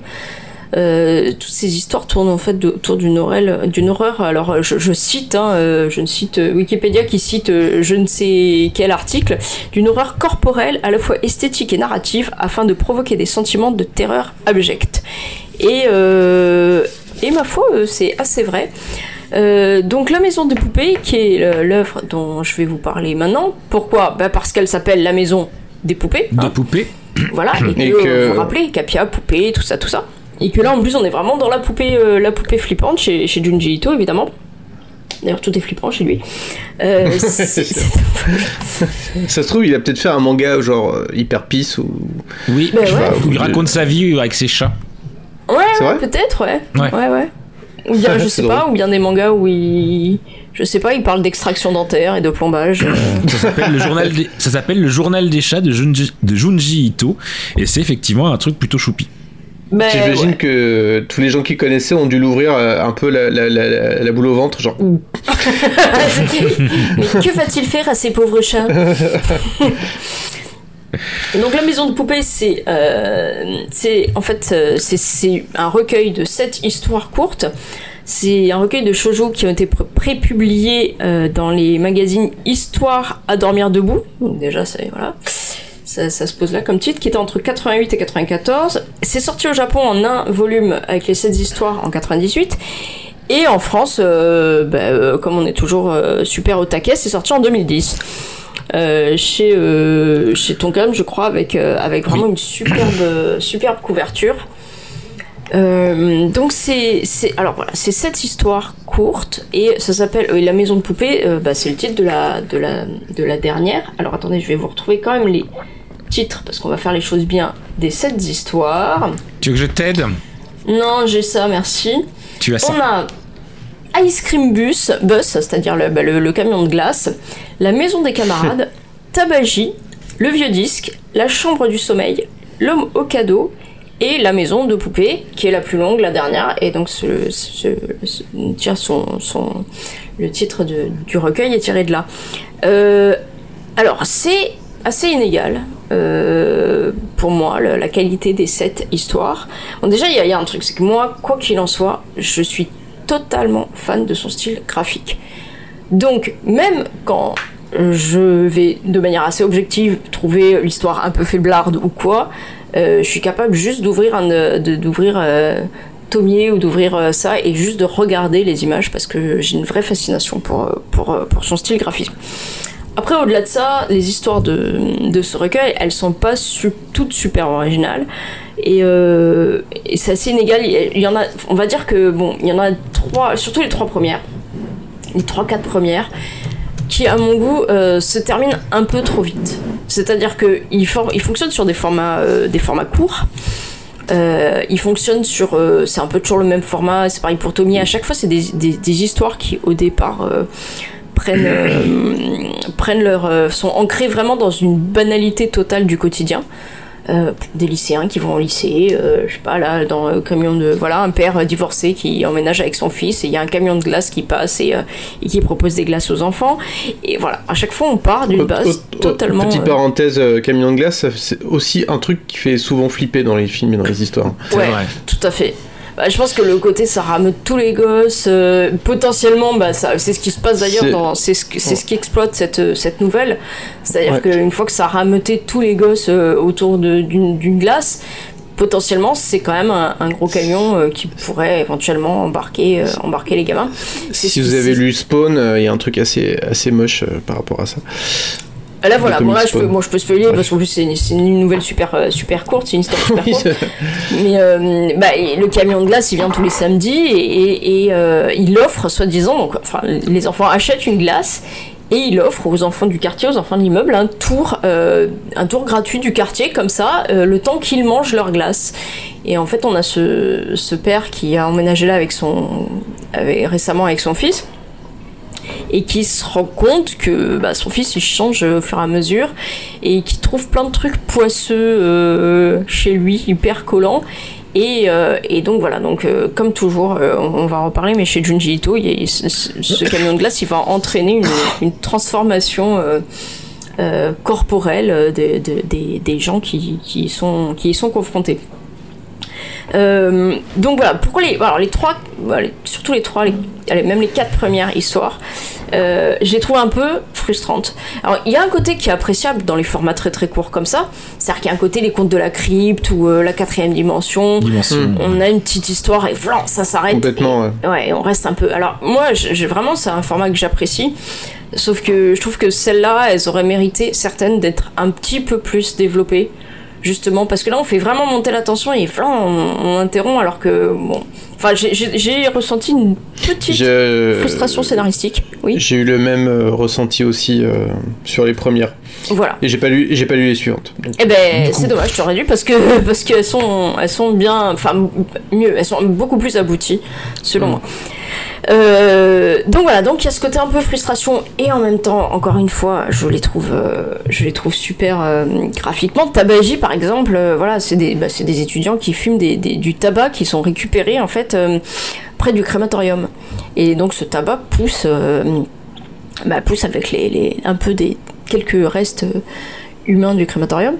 Et, euh, et ce tabac engendre, ces, ces, ces clopes engendrent une espèce de fumée noire qui leur sort par les yeux, par le nez. Et c'est super, mais voilà, je, je trouve que c'est une super amorce d'histoire et pouf, ça s'arrête alors qu'on aurait vraiment envie qu'il qu'il développe plus, euh, plus ça. Euh, bon après voilà je les trouve pas loupés euh, pour autant mais euh, ça, au contraire quoi ça, ça, ça donne envie ça fait amorcer un truc on dirait un peu un synopsis d'un film et du coup t'as envie de voir le film qui irait avec mais en fait euh, en fait tu l'as pas En fait, t'as Euh, le pitch, mais c'est tout, quoi. Ouais, c'est un peu, c'est un peu ça. Puis t'as le pitch vraiment genre, euh, ah, ça va être trop bien, et, pouf, c'est fini. Bon après voilà, au-delà de ça, encore une fois, je, je ressasse, mais graphiquement, moi, je, je les, je les adore euh, quand même. Euh, les trois dernières, les trois dernières nouvelles sont, bah, pour moi, beaucoup plus, beaucoup plus abouties, selon moi. La plus longue, c'est effectivement La Maison des Poupées. C'est pour ça que j'ai choisi de parler de ça. Et une histoire précédente aussi, qui s'appelle L'homme au cadeau, mais qui a aussi en fait une histoire de poupées dedans. Donc je vous, dis un peu le, pitch de ces trois dernières histoires. La- et alors la chambre du sommeil, ouais, ça m'a pas mal. euh, au départ, ça m'a évoqué d'ailleurs un épisode de la quatrième dimension, et après ça part Mm. dans, dans un peu un peu autre chose. Euh, alors avant avant d'en parler, je vais quand même faire un petit point sur euh, ce qui fait le le comment dire, ce qui fait vraiment le, le côté horrifique de Junji Ito, c'est du body horror en fait. Euh, le body horror, euh, pour ceux qui, qui visualisent pas totalement ce que c'est, c'est un, sous-genre de l'horreur qui se base vraiment sur, euh, sur des, des violations graphiques ou bien des, choses très très perturbantes euh, imposées à des corps, imposées à des, à des physiques. Euh, en gros, voilà, quand vous regardez ça, ça fait Ah, ia, burk et, euh, et voilà, et ça pique les yeux. Vous avez envie de soit vous soit de fermer les yeux, soit vous êtes un peu un peu fasciné. Dans les cinéastes qui, qui sont qui sont euh, un peu des, des des pontes, on va dire, du body horror. On a Cronenberg, par exemple. Euh, donc voilà, c'est un genre qui explore et explose aussi, d'ailleurs, les limites du, du corps humain. Et, euh, et d'ailleurs, euh, des- ce qui est considéré comme l'un des premiers livres du, enfin, du genre body horror, c'est Frankenstein. Et euh, histoire de boucler la boucle, euh, Junji Ito a fait une adaptation euh, il, y a quelques, il y a quelques temps de Frankenstein qui, euh, que j'ai pas encore lu, mais qui me fait de l'œil à chaque fois que, que je passe en librairie et qui a l'air absolument superbe. Donc la chambre du sommeil, c'est bah, c'est un jeune homme qui demande à une amie à lui de l'empêcher de dormir parce qu'il dit que le, lui du sommeil, son espèce de, un espèce de double, prend possession de lui euh, quand il dort et que c'est très très dangereux. Alors vu comme ça, au départ, on pense que ça va être un truc euh, psychologique. Et en fait, c'est un truc totalement physique, c'est-à-dire que c'est absolument répugnant. Ce personnage euh, du sommeil, en fait, c'est réellement lui à l'intérieur qui se retourne. Oui, voilà.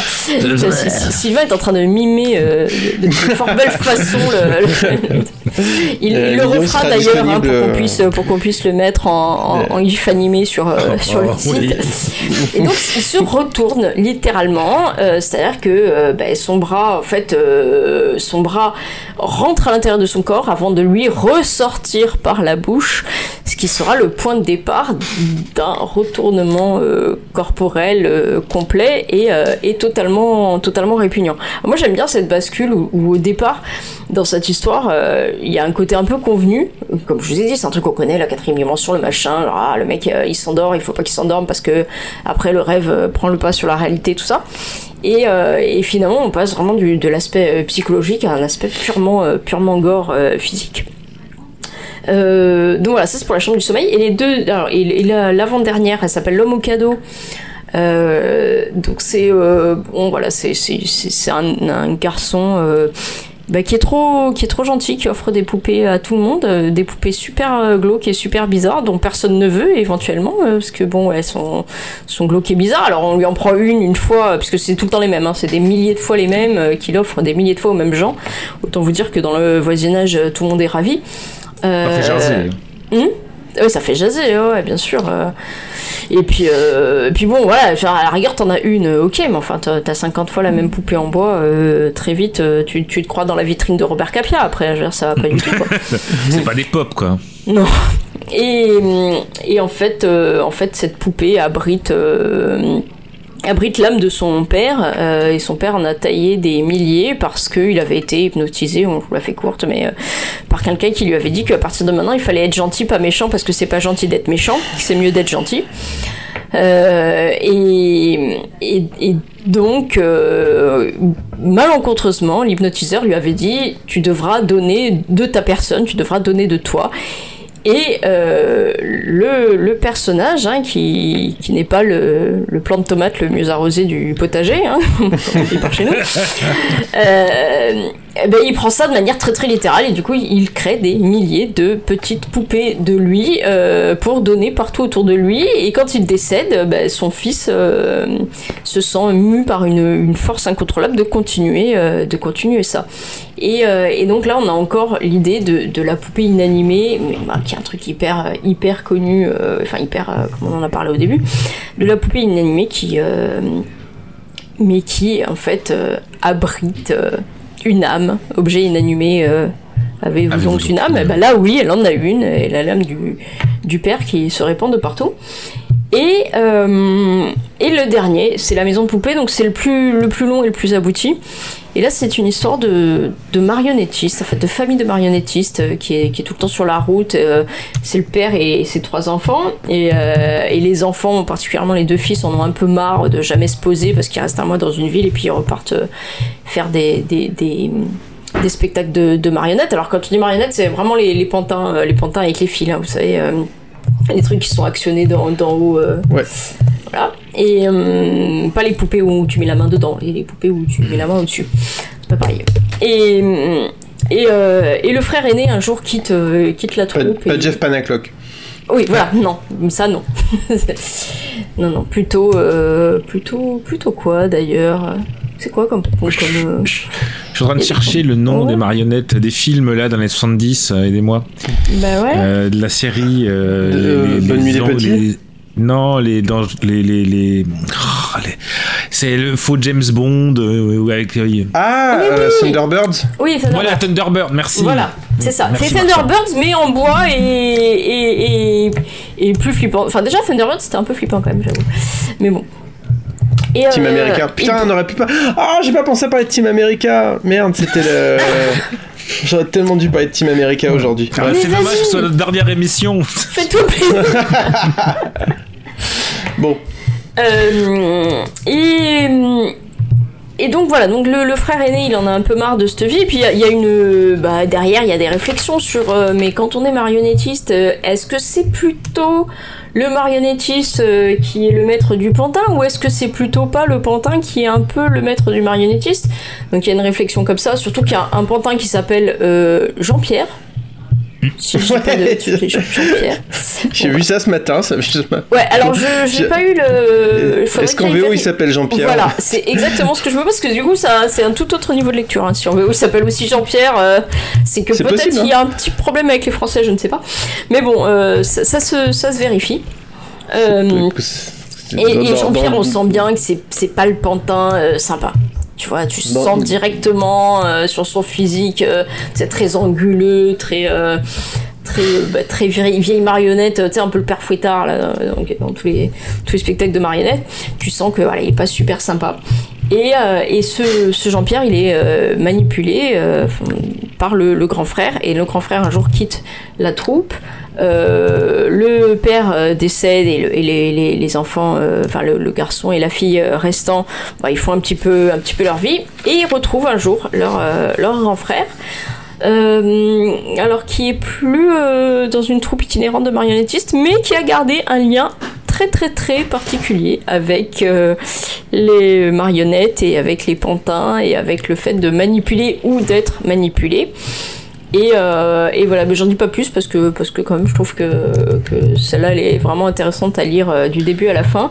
J'aime beaucoup le final en plus, que ce soit graphiquement ou que ce soit même en termes de, voilà, de, ce, que ça, de ce que ça raconte. Et. Et donc, euh, bah voilà, donc la maison de poupée, euh, enfin moi c'est vraiment un truc que je, que je conseille au moins euh, bah, pour ceux qui... Après, il faut aimer, hein, Junji Ito, euh, graphiquement, il faut accrocher. Euh, moi j'accroche, c'est mon cas, donc... euh, Oui, Sylvain T'en as oublié une. T'as oublié euh, le disque. Ah oui, le vieux disque. Ah oui, le disque, ouais.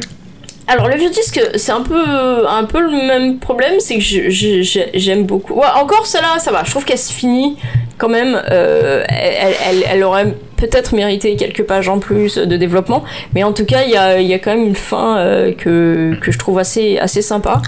Et euh, le vieux disque, c'est l'histoire de, c'est une jeune, une, une- alors il y a beaucoup des, y a beaucoup des, lycéennes hein, euh, dans ces, dans ces histoires ou des jeunes filles. Donc c'est l'histoire d'une lycéenne qui squatte chez une autre parce qu'elle adore un vinyle, alors qu'on nous fait comprendre qu'on n'est déjà plus à l'époque du vinyle, on est passé euh, au full CD à l'époque, Euh, et qu'elle écoute un vinyle avec juste un chant et un truc super hypnotique, et elle vient pour l'écouter là parce que, bah, parce que euh, une fois qu'elle a ça dans la tête, en fait, elle, pense plus qu'à ça.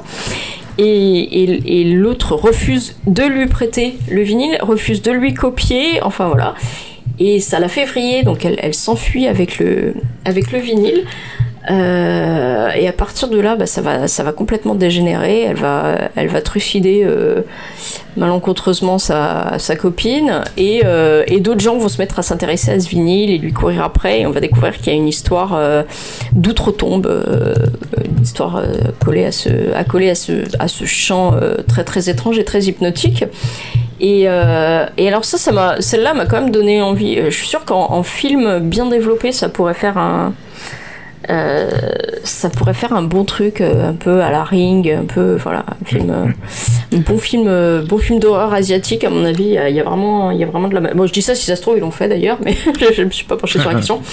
Non, mais, Mais, c'est euh, vrai que le, le, le- le disque maudit, ça me dit rien pour le coup, à part. euh, ouais, ça existe peut-être, mais à part dans, dans, dans Evil Dead où euh, il y, a un peu- il y a un peu de ça à un moment donné, mais.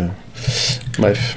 Et, Ouais, en plus, euh, là, là, ce que j'ai bien aimé, c'est que c'est qu'elle est obsédée par la chanson. En fait, c'est que c'est c'est le côté euh, et à chaque fois que quelqu'un l'écoute, tout le monde devient obsédé un peu par cette chanson et du coup, on comprend pourquoi cette chanson est obsédante. Et euh, enfin, moi, je l'ai bien aimé celle. Ouais, j'ai bien aimé. Et Ouais. alors en plus, c'est pas, hum, c'est pas évident. Enfin, c'est pas évident. En BD, euh, tu retranscris, euh, de retranscrire un chant. euh, Enfin, tu sais, c'est genre des syllabes, mais ce qui te fait comprendre que c'est systématiquement le, le même, euh, le même chant, juste ces syllabes, genre euh, ali li li lu lu lu lu lu. Enfin bon, bref. Mais euh, et, juste comme ça, euh, parce que t'es pris dans l'histoire, t'arrives quand même à te faire un peu ton ton, ton chant dans ta tête et un peu ton histoire. Et ça, je trouve, c'est c'est la force de ce, de ce, de ce récit, euh, un petit peu selon moi. Euh, voilà, donc que dire de plus Moi, j'ai- euh, Moi j'ai bien aimé le. J'ai pas tout lu encore, mais euh, le truc qui m'a fait marrer, c'est euh, que j'ai trouvé. Parce qu'il y a un petit côté drôle quand même, souvent. Enfin, Oui. je trouve qu'il y a un peu de. Il y, a un- il y a quand même une certaine forme d'humour, ou d'humour noir en tout cas, mais euh, c'est qui m'a fait marrer, c'est c'est le truc des, des étudiants radicalisés qui se sont Ouais. séparés euh, Ouais, ouais. en haut et en bas. euh, Alors parce ça, que pareil, ils- alors ça, je me suis dit que ça ferait parce qu'ils ont commencé à. Ça, ça- ça me faisait penser au People's Front of Judea, tu sais. Ouais, exact. Dans, oui, c'est le- la, maison des, la maison des camarades où une maison est, est hantée par euh, deux factions d'étudiants euh, d'étudiants un peu révolutionnaires mais qui ont, qui ont fait scission euh, avec celui du premier étage et celui du deuxième étage. Et encore une fois il y a des lycéennes totalement totalement naïves et et imprudentes qui vont s'aventurer dans la maison. Et à partir de là euh, plus rien ne plus rien ne va. Et et alors ça, ouais, ça, ça aurait fait un super épisode euh, des contes de la crypte ou d'un truc comme ça, parce qu'il y a, y a de- ce ou de- décalage. Ou de South Park. aussi, ouais. Dans un tout autre, euh, dans un tout autre Mais moi, en, genre. en lisant, j'ai vraiment pensé à. Moi, je me rappelle avoir vu beaucoup. Beaucoup, non, quelques épisodes de la quatrième dimension, et moi j'ai retrouvé ce, ce- ce plaisir. Oui, oui, complètement. ouais. Euh, oui, C'est-à-dire. euh, de- de- de- l'ambiance, ouais. C'est ça, c'est-à-dire euh, le côté. euh, Moi, ce que j'aime beaucoup, c'est le côté euh, tout commence normalement et on sait pas sur quoi ça va tomber en fait. On sait Ouais. pas à quel moment ça va vriller en fait. Et euh, alors, je viens de vérifier parce que j'ai quatre bras. Euh, en fait, il y a une partie de, de- de- des nouvelles, enfin des, des, des, des chapitres ou des, des BD de, de, manga, je sais pas comment on peut appeler ça, des histoires de de, Ju- de, de Junji Ito, Junji Ito, qui a été adapté en dessin animé et notamment House of Puppet, le- donc la maison de la maison de Puppet a été adapté en dessin animé. C'est disponible sur YouTube hein, si vous cherchez Junito Collection. House of Puppet, vous le trouverez. C'est euh, donc euh, c'est vraiment euh, c'est vraiment limite du décalque case par case et effectivement il s'appelle Jean-Pierre. Donc tu vois, si j'avais Mais- mieux bossé mon sujet, je serais au courant de ça. Mais, euh, mais c'est pas le cas. Alors. hein. Donc, euh, Et euh, Sylvain, euh, t'as- lu d'autres trucs de Ito ou pas? Alors je, je connaissais euh, tout- tout- tout celui avec la, la jeune fille qui euh, Tomier. le premier Tomier voilà et euh, j'avais entendu parler de Spirale parce que j'ai eu une période de ma vie où j'étais j'ai- j'étais je me suis pris comme beaucoup de gens de, de passion pour le le motif de la spirale comme tout le monde Ah oui, j'ai l'impression vraiment, tout en plus, le monde d'accord, euh, non non mais c'est génial la spirale. C'est c'est c'est c'est quelque chose c'est un vortex euh, sans fin c'est voilà c'est fractal c'est tout ce que tu veux. Enfin on peut en parler pendant des heures de spirale.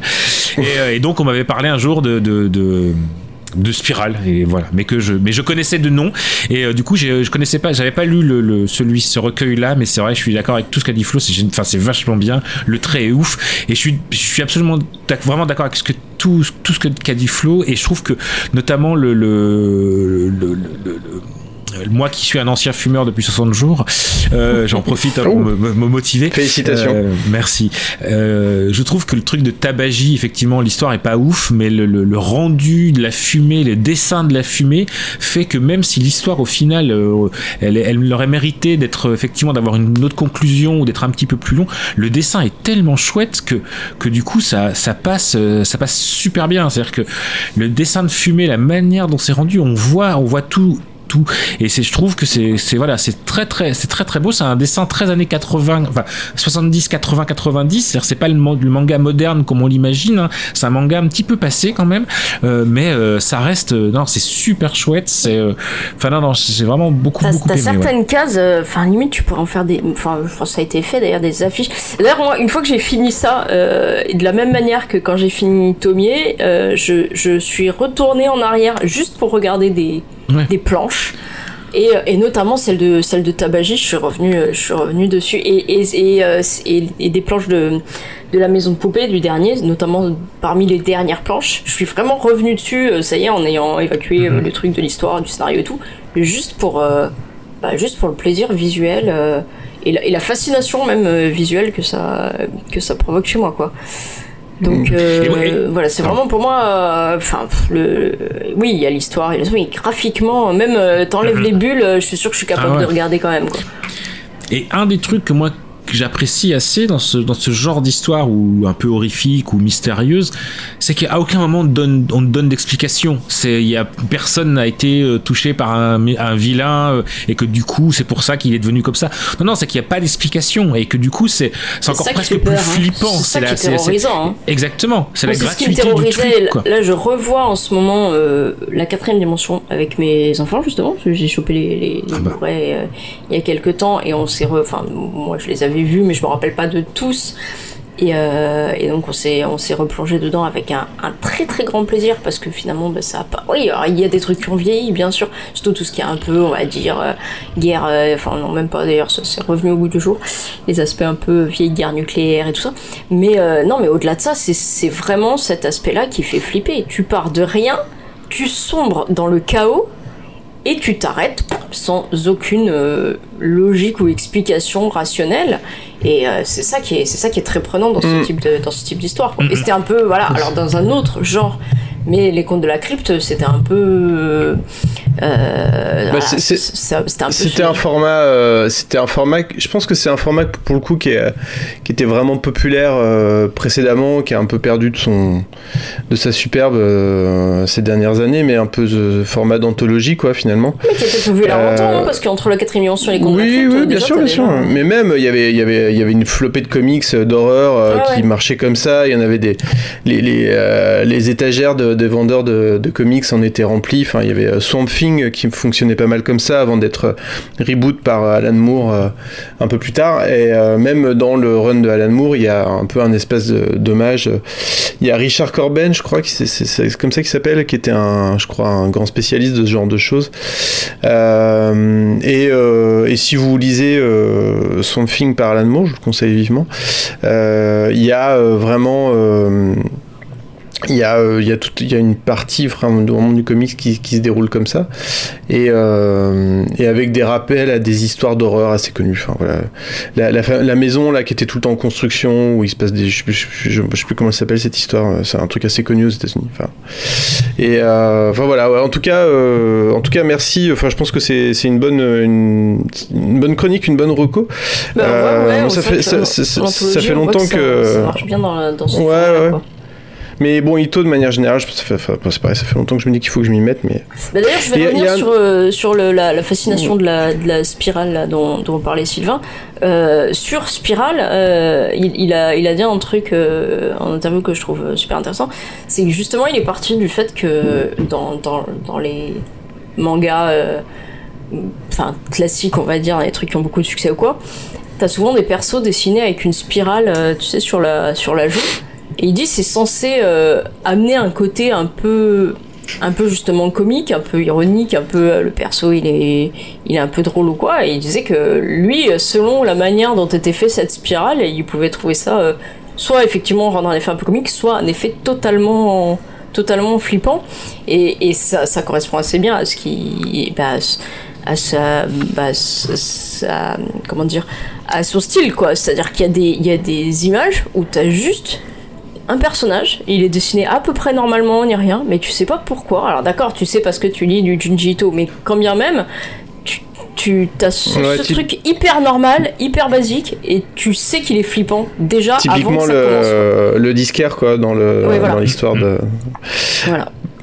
On... Il y avait autre chose, en parlant de disques et de musique, je crois que tu voulais parler rapidement d'un autre truc Ouais, en voulais- rapport avec ouais, le je veux parler rapidement parce que parce que quand même euh, je trouvais que faire toute euh, toute une émission euh, sur les poupées flippantes et pas du tout du tout évoquer Chucky, c'était quand même un peu euh, alors je sais qu'on aime bien pas parler des trucs évidents, mais du coup je vais pas en parler de manière évidente. Euh, en fait, je voulais je voulais euh, je voulais vous, bah, vous passer vous faire écouter une chanson qui est d'un groupe euh, un groupe que j'aime beaucoup beaucoup qui s'appelle No Futal, qui est un groupe de punk euh, corse. Et, euh, et enfin moi voilà moi j'aime beaucoup ce qu'ils font euh, c'est de la musique euh, c'est de la musique qui va vite c'est des textes qui sont souvent drôles et, et pas que qui sont souvent des textes qu'il faut réfléchir sur la société de nos jours par exemple. Euh, parce qu'on vit vraiment dans une société je vous le rappelle. Et Tu veux qu'on les écoute peut-être? Et ouais, je veux bien qu'on les écoute. Et alors pourquoi je, je, je voulais qu'on écoute cela? Parce qu'ils ont une chanson de leur, euh, de leur album, parce qu'ils ont sorti un album carrément, qui s'appelle Je me suis fait tuer par Chucky. Et, euh, et voilà, je voulais, bah, je voulais vous la faire écouter parce qu'elle elle colle complètement au sujet et bah, elle raconte euh, tout simplement euh, toutes les affres que peuvent faire cette poupée. euh, vous savez, cette poupée qui nous a terrorisés dans notre enfance avant de devenir un petit peu, euh, un petit peu trop, euh, un petit peu trop n'importe quoi, mainstream. Voilà.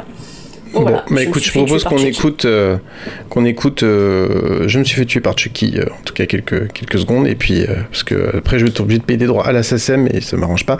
Et euh, et après on va passer à la dernière partie de l'émission, ou plutôt la pén- la pénultième partie.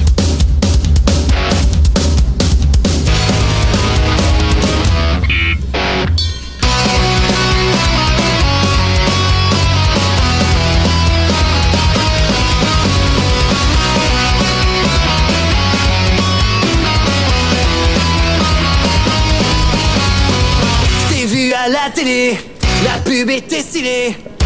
Alors où est-ce qu'on peut retrouver nos futales, euh, Florence Alors, on peut retrouver nos Futal, euh, groupe de punk rock bancal euh, Bastiais, euh, bah, sur à peu près toutes les plateformes et euh, sur euh, nofutal.bandcamp.com Oh, euh, où vous pouvez euh, écouter, voire même acheter euh, leur album ou leur EP euh, Soyons fous, comme ça ça leur permettra de se payer euh, des folles tournées euh, à travers euh, l'Europe.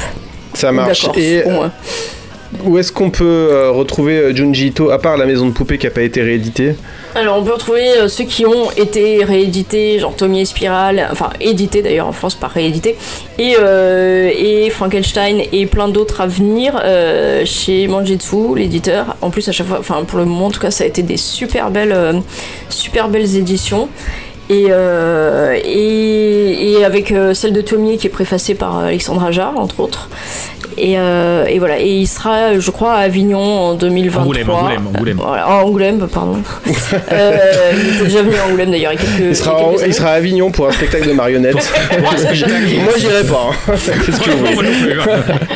voulez Voilà.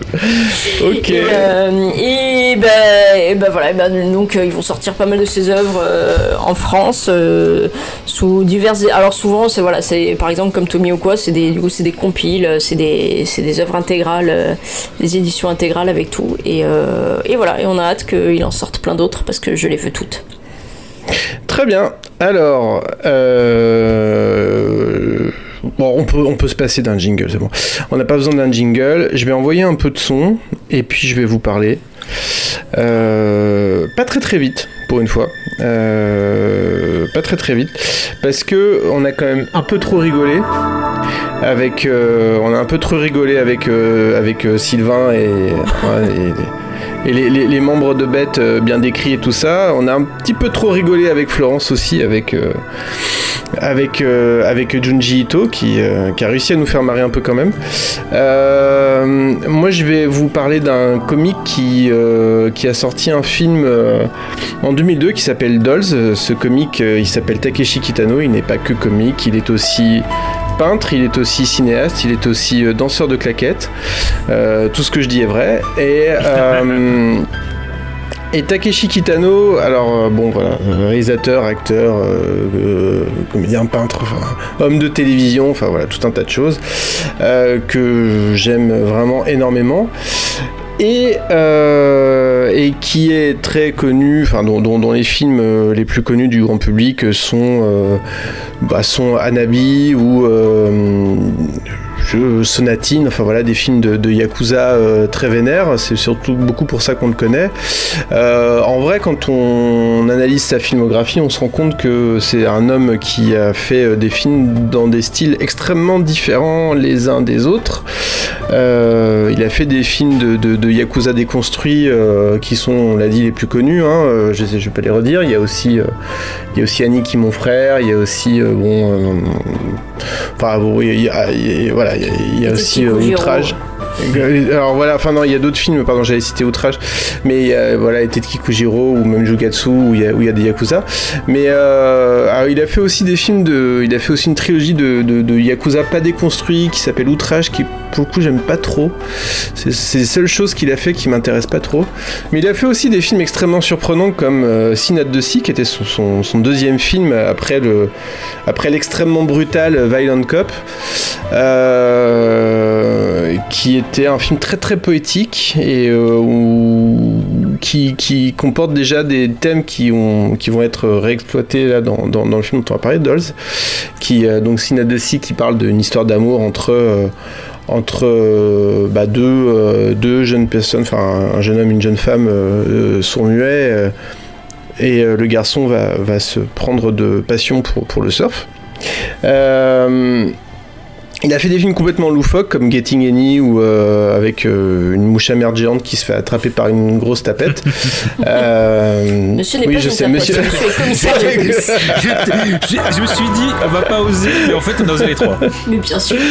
Et euh, il a fait, enfin voilà, Getting Any, c'est quand même vraiment à voir. hein. Je pense que c'est un peu un mix entre le, le- le film dont Sylvain a parlé en- tout à l'heure et, et, et d'autres choses, mais c'est beaucoup plus drôle, je pense, que La Bête. Beaucoup, beaucoup plus drôle, même si c'est un peu consternant par moments. Euh, il, a, il, a d'autres films qui ressemblent un peu à ça. Et puis. euh, et puis, euh, il a des films très poétiques, donc comme Achille et la tortue. Et euh, donc ce fameux Dolls, on, y vient, qui, est sorti en 2002. Alors Dolls faisait, suite à, à, à- à l'ultra violent, lui aussi, euh, Aniki mon frère, euh, qui, est, un film qui, un, film qui a été fait aux États-Unis et qui est un petit peu, euh, un peu enfin très, très intéressant que j'aime bien, mais un peu bizarre. Enfin, je pense qu'il était qui était un film où, après le succès euh, et la reconnaissance euh, cinématographique qu'a eu euh, Kitano pour Anabi, hein, parce qu'il faut rappeler que Kitano c'est un peu Vincent Lagaffe en fait, ou, Cyril Hanouna, au Japon, enfin en plus avec quand même plus de profondeur que ça, même dans ses émissions de télé, même dans ses émissions de télé débiles. Il, il, il est parti aux États, enfin voilà, il a fait euh, Aniki mon frère à moitié aux États-Unis. Et je pense que, enfin après ça, il a eu, il y a eu sûrement une volonté de sa part de, de revenir à re- recommencer à explorer euh, quelque chose qui est très important pour lui dans son cinéma, dans son, dans, dans, dans, ce qu'il anime aussi. C'est euh, bah, finalement qu'est-ce que c'est que le Japon? Qu'est-ce que c'est que le, le peuple japonais, les, coutumes japonaises, la culture japonaise? Euh, Alors je vous rassure, hein, c'est pas du tout un mec, c'est pas du tout un ultranationaliste ou un, un, grand, un ultra patriote ou quoi que ce soit, parce qu'il déplore souvent justement le manque d'ouverture de, ses compatriotes, mais, euh, euh, mais il est quand même euh, très intéressé par, la, tradition japonaise et une des œuvres, une des formes d'art euh, euh, caractéristiques de la culture du pays, c'est c'est quelque chose qui s'appelle le bunraku. Le bunraku, j'imagine que ça se prononce plus, un petit peu plus comme ça. Euh, et, ou peut-être bunraku, ou je ne sais pas. Ou peut-être que ça se trouve, ça se prononce bunraku avec un accent français, et on ne sait pas. Parce qu'on parle pas japonais, On ne sait pas, on ne sait on ne pas. sait pas. On ne sait pas. Je on rappelle que Jean-Pierre le pantin, hein, quand même. Voilà, c'est ça. Euh, ça se trouve, les Japonais disent euh, Bunraku. Euh, on sait pas. Bon, bref. Euh, et euh, le Bunraku, c'est un théâtre de marionnettes euh, traditionnel japonais qui euh, qui est qui a la partie enfin voilà qui c'est des- marionnettes avec euh, euh, qui qui sont censées donner comment dire exprimer quelque chose de très réaliste par la façon dont elles sont manipulées. C'est des marionnettes assez grandes, je crois qu'ils font peut-être un 80 cm, 1 mètre de haut, quelque chose comme ça, avec des costumes très soignés, très détaillés, et qui sont manipulés par trois marionnettistes à la fois, qui s'occupent de différentes parties du corps. Et, euh, et alors c'est comme, euh, c'est comme plein de trucs euh, dans la culture japonaise. C'est comme la cérémonie du thé ou des choses comme ça. Ça, peut- paraître un peu anodin, genre manipuler une marionnette. Excusez-moi, j'ai déjà vu Guignol, c'est pas compliqué. Non, là on rigole pas quoi. C'est-à-dire que plus le temps passe et plus, enfin je sais plus si c'est ça ou un autre truc, mais bref. En tout cas, plus le temps passe et, et, et plus les marionnettistes deviennent experts et c'est très sérieux et, leur expertise est reconnue. Et je crois que en, gagnant en expertise, ils vont avoir le droit de de- d'animer les. Je crois qu'ils montent dans le corps de la partie de la marionnette qui est animée. Euh, Enfin voilà, c'est un truc. euh, voilà, une fois de plus, ça rigole pas. Euh, c'est tout le temps des histoires très tragiques, des histoires d'amour contrarié. euh, euh, voilà, c'est marrant parce que juste avant, dans, dans- par rapport à ce qu'on disait sur Ito, où euh, tu parlais du côté quatrième dimension, mais ça me faisait aussi penser au côté yokai, enfin les histoires de, de, de revenants japonais où il y a souvent des, c'est souvent des histoires de, de, de personnes qui ont été, qui ont eu des vies tragiques de leur vivant et qui reviennent après, après la mort hanter les vivants, etc. Oui, oui, très, côté aussi irruption totale d'un élément surnaturel en plein, en plein quotidien, ça fait beaucoup Oui, oui, ça. mais, mais, mais euh, ce que je veux dire, c'est que les histoires de fantômes japonais, c'est souvent ça, et, euh, et les yokai notamment, c'est souvent des histoires de, à chaque fois, c'est des monstres, enfin des, des entités monstrueuses, mais euh, qui avant étaient des humains qui ont eu des, des problèmes dans une autre vie, enfin voilà, c'est très très habituel je trouve et, euh, et donc voilà donc on, dans, dans, dans, l'œuvre que tu as parlé dont tu as parlé dans la mienne il y a, ce côté euh, très euh, traditionnel. Bref je parle depuis un moment et j'ai toujours pas parlé vraiment du film parce que ça s'appelle Dolls et là où c'est intéressant, c'est que ça va en- sans surexpliquer euh, la métaphore, un petit peu quand même, euh, le, film s'ouvre avec euh, un spectacle de Bunraku justement, et, ensuite s'entremêlent trois histoires, enfin c'est trois, ça, pourrait être trois, trois courts métrages, enfin trois histoires, trois courts métrages, hein.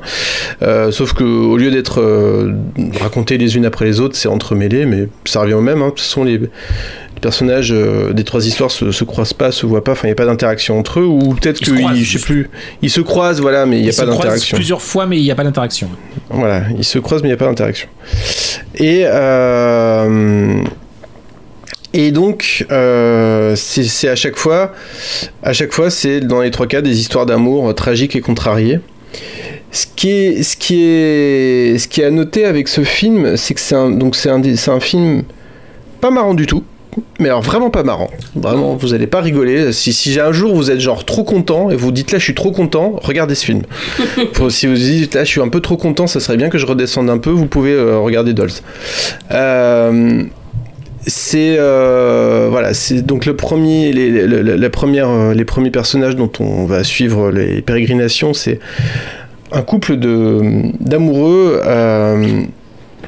de vrais amoureux. Euh, sauf que euh, les convenances euh, et les pressions familiales font que ces amoureux vont pas pouvoir vivre leur vie ensemble comme ils le souhaitaient et, et donc l'homme, le, mec, va mettre fin à la, va annuler les fiançailles avec sa, son amoureuse, qui va faire une tentative de suicide et, et en ressortir un peu, un peu, un peu, enfin voilà.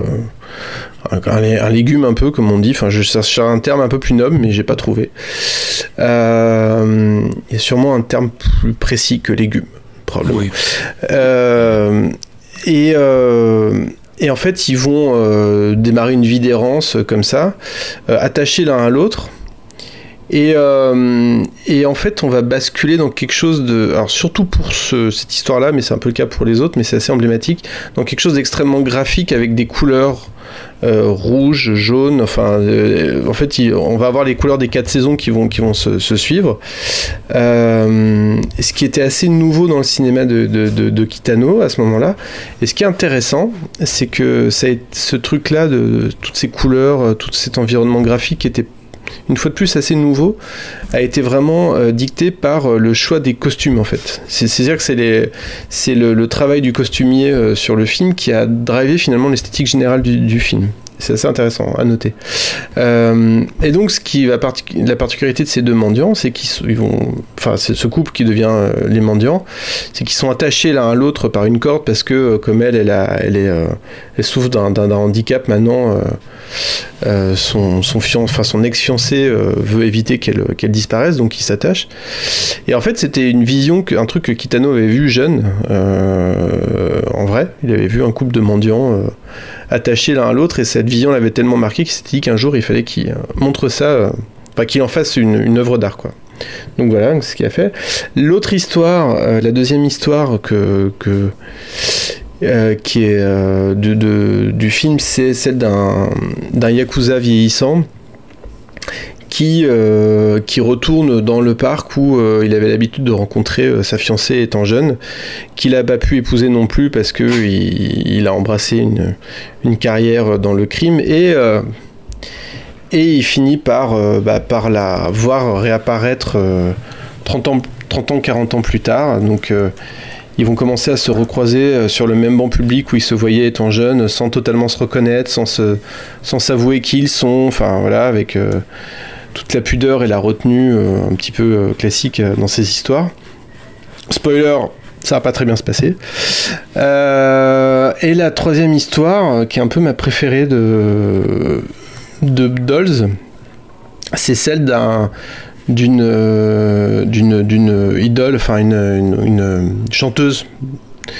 Une chanteuse de variété, donc là on est en 2002, donc c'est- mais je pense que ça existe, euh, enfin, c'est toujours un peu pareil, euh, qui, euh, bah, qui est défigurée dans un accident, donc ce qui renvoie quand même directement à la vie de Kitano, hein, qui a été défiguré aussi dans un accident de moto, et qui bah, du coup ne peut plus faire son métier, et donc qui passe ses journées à, regarder la, mer, qu'on voit danser et dans les golfes clairs et et le, le- et il y a un fan transi euh, complètement dingue d'elle qui va tout faire pour euh, pour pouvoir euh, lui rendre le sourire et, la rendre à nouveau heureuse. Jusqu'à euh, allez avou- spo- spoilons parce que c'est pas grave c'est pas trop le c'est pas pas un film à suspense. Jusqu'à se crever les yeux parce que elle supporte plus d'être vue parce qu'elle se trouve plus belle donc il, il décide de se crever les yeux pour pour l'approcher voilà et là aussi euh, si vous aimez les si vous voyez souvent des films de Kitano vous remarquerez peut-être qu'il y a très souvent des aveugles dans ces films je sais pas pourquoi pourquoi cette fascination pour euh, pour les aveugles mais ça revient très très très très souvent euh, voilà, donc ces trois histoires euh, d'amour tragique. euh, alors pour le coup, euh, euh, c'est poétique, mais c'est quand même triste. Euh, mais c'est, c'est, voilà, c'est souvent, enfin c'est pas, c'est un peu la même chose dans Synode de Si. Enfin, le film a beaucoup de a beaucoup de, de, de, de gènes communs avec Synode de Si. Euh, je préfère quand même Synode de Si, mais bon. Mais c'est quand même. euh, voilà. Enfin, Dolls est quand même un film vraiment intéressant pour ce qu'il propose visuellement, euh, pour ce qu'il propose au niveau des trajectoires des, des- personnages qu'on y, y rencontre. Et, et alors. C'est un film, euh, c'est marrant parce que c'est un peu le film Télérama de Kitano, quoi. C'est-à-dire que, euh, c'est-à-dire que jusque là, non, ça avait quand même commencé avec Anabi, Euh, mais c'est vrai qu'il y, a eu- tellement de phases différentes dans la reconnaissance de Kitano. Déjà, faut, c'est- ça. Son, comment dire, sa carrière de, cinéma au Japon a pas été. euh, c'est pas, euh, enfin, il est beaucoup moins connu pour euh, pour ses activités au cinéma que pour ses activités à la télé. Enfin, sans commune mesure. Et, et, pour le coup, Dolls lui a vraiment permis. euh, bah, je pense que c'était un peu genre ah, le film de la maturité pour Kitano. Il y a plus de, il y a plus de, il y a plus de yakuza qui se tirent dessus. Il y a plus de trucs dégueulasses. Il y a plus de mouches à merde géante. euh, non, c'est sérieux. Alors euh, voilà, donc c'est vrai que le, film a un peu ce côté-là, un peu très, voilà, très sérieux, ce qui n'est pas forcément euh, toujours le cas dans ces films. Mais euh, c'est un film que je trouve hyper intéressant, en tout cas par, euh, par euh, une fois de plus par son univers graphique, par le, par toutes les couleurs qu'il mobilise dans chacune des histoires. Et puis, et puis voilà, si, si une fois de plus, si vous aimez le, le cinéma de Kitano, et puis euh, franchement, si vous aimez le cinéma, vous devez aimer le cinéma de Kitano, je vous laisse pas le choix. Euh, c'est intéressant de voir comme il, il va encore mobiliser toutes ses obsessions, c'est-à-dire euh, composer un cadre un peu comme une peinture, euh, utiliser euh, beaucoup de, silence, beaucoup de non-dits, euh, de, faire se jouer beaucoup de choses, dans, non pas dans les dialogues, mais dans, dans la mise en scène. Bah, vous allez voir toute cette approche utilisée pour raconter quelque chose d'un petit peu différent de ce qu'il fait en temps normal. Et, et voilà. Et si je dois finir sur, sur un truc un peu, un peu négatif sur le film, c'est juste que je trouve que c'est un, un score de Isaichi qui est pas ouf. Et c'est dommage parce que c'est la dernière collaboration entre Isaichi et, et Kitano. Je sais pas si c'est. euh, si c'est parce que c'était pas ouf qu'ils ont pas retravaillé ensemble ou si c'est parce qu'ils allaient plus retravailler ensemble que c'était pas ouf, mais. euh, Alors en fait, c'est. euh, Mais voilà. Il a fait un score beaucoup beaucoup plus long, qui était beaucoup plus beaucoup beaucoup beaucoup plus long, et en fait, il en a gardé que 20 minutes. Ouais. Euh, et euh, du coup, ils ont je- été fâchés. je- je l'ignorais. Ils ont été fâchés un peu à cause de ça, en fait. D'accord. Bah, je savais même pas, figure-toi. Donc je te remercie d'avoir. euh, Donc c'est à cause de ça qu'ils se sont fâchés? A priori, ouais, dans ce que, dans, quand, quand j'ai préparé l'émission, ouais, j'ai vu ça, ouais. Putain, heureusement que t'as préparé, hein. Bah, je- Moi. Surtout que je suis censé être le. voilà. un des, une des choses que, que tu as pas dit euh, pour, pour, pour pas pour compléter, mais pour euh, moi je suis beaucoup moins spécialiste, donc du coup justement je ne parlerai Oui, pas. mais toi des- t'as préparé. C'est ça la différence entre nous deux. euh, euh, moi, ce que, ce que j'ai, vraiment beaucoup apprécié dans, dans, dans ce film-là, c'est aussi la narration complètement, euh, complètement délinéarisée. C'est-à-dire où il y a plein de flashbacks, des flash-forward, où on va voir un truc qui va se passer plus tard, et que, et du coup, ce qui donne un, en plus d'avoir un rythme un peu, le, le, le film est relativement lent dans, dans, dans son déroulé, mais on, on a tous les éléments les uns après les autres, tous en briques comme une, comme une sorte de puzzle, euh, sans que ce soit euh, forcé. Et, et- justement, ce côté flashback fait que, que on, va, on va avoir de l'empathie sur les personnages au, fur et à mesure.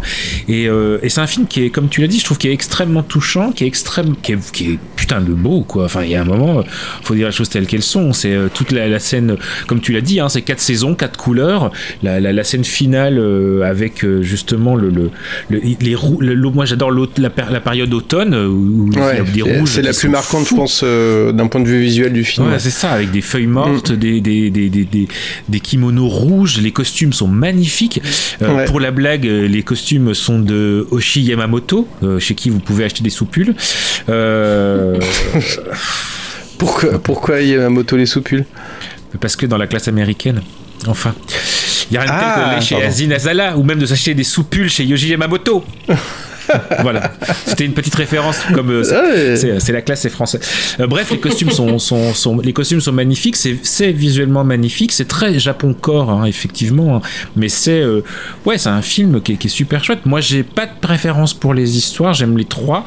Je, je trouve que tous les personnages, c'est- c'est c'est- c'est un film, c'est pas un film choral, c'est pas vraiment, mais un petit peu quand même, mais euh, tous, tous les personnages sont, sont attachants, c'est-à-dire que et euh, et, euh, il y a y a un truc qui est, il y a pas de pathos, c'est-à-dire qu'il y aurait tellement euh, il y aurait tellement euh, ça fait réfléchir sur la responsabilité, sur oh là là, le, le- le- tu l'as dit, hein, le premier couple se sépare à cause de la responsabilité, le deuxième veut pas se sépare parce qu'il veut pas que la femme soit un poids, donc il explique tout ça, et le troisième c'est un peu différent. Enfin voilà, non mais j'ai trouvé ça superbe, hein. Enfin, vraiment c'est magnifique. Bon. Et euh, donc Florence, tu nous disais que tu l'avais vu il y a quelques temps, mais Ouais, je euh, l'ai vu, quel alors- souvenir en as-tu gardé? Euh, je l'ai vu, je l'ai vu à l'occasion d'un, Covid, où, euh, où du coup, bah, euh, en- Le- le en- Covid. Ouais, ouais, c'est ça, mais en bonne Covidé, on. Euh, Ah oui, d'un Covid, d'accord, un Covid que tu avais toi. On m'a gentiment demandé de passer une semaine dans ma chambre et, euh, et ben j'avais j'avais pris en fait le, le, le mois gratuit à Mubi et je me suis gavé pendant une semaine de tous les films que ni euh, ni, ni le conjoint ni les enfants ne pouvaient Ne enfin, voulaient ne- voir. ne- enfin, voilà, pas forcément. Euh, vraiment, je me rappelle, j'ai vu genre les ailes du désir, j'ai vu, enfin bon, c'était gros enchaînement. Et j'ai vu, euh, j'ai vu. Il y avait une, euh, une section Télérama dans. Ouais, bah oui, c'est ça. ah, Mubi quoi. Et ah bah, je m'étais dit qu'il fallait quand même que je mette ce, ce temps à contribution. Et alors, je, je, je, je mentirais si je disais que je me rappelle précisément des histoires et, et de. Voilà, même si je me rappelle que c'est des histoires de, de couples qui finissent mal en général. Euh, et, et non, mais je me rappelle vraiment. euh, Enfin, ça m'a beaucoup marqué visuellement, quoi. Euh, Enfin, je trouvais ça super. euh, J'ai l'impression de, de- un truc vraiment une esthétique entre, je sais pas, entre justement le tableau, entre le théâtre, entre le cinéma, une espèce de truc qui Mhm. arrive à, à faire un peu une, une fusion improbable euh, et qui fonctionne de, de, de plein plein d'art. Et, et j'avais vachement, j'avais vachement aimé, ouais.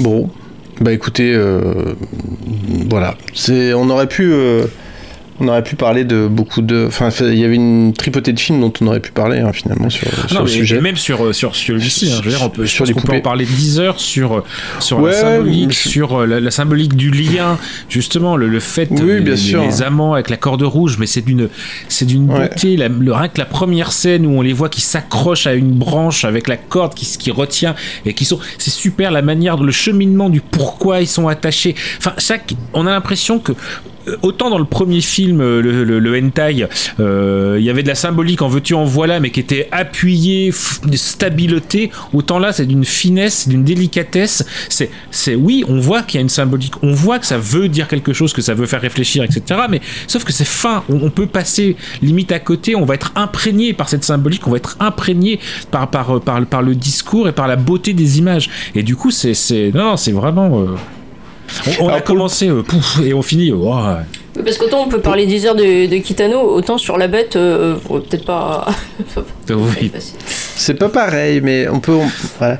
Mais euh, euh, alors pour le coup, tu vois, c'est justement, je trou- je j'ai un j'aime un petit peu moins bien au niveau, en tout cas au niveau de l'histoire, parce que visuellement euh, c'est la plus aboutie, mais euh, celle des amants euh, mendiants, quoi.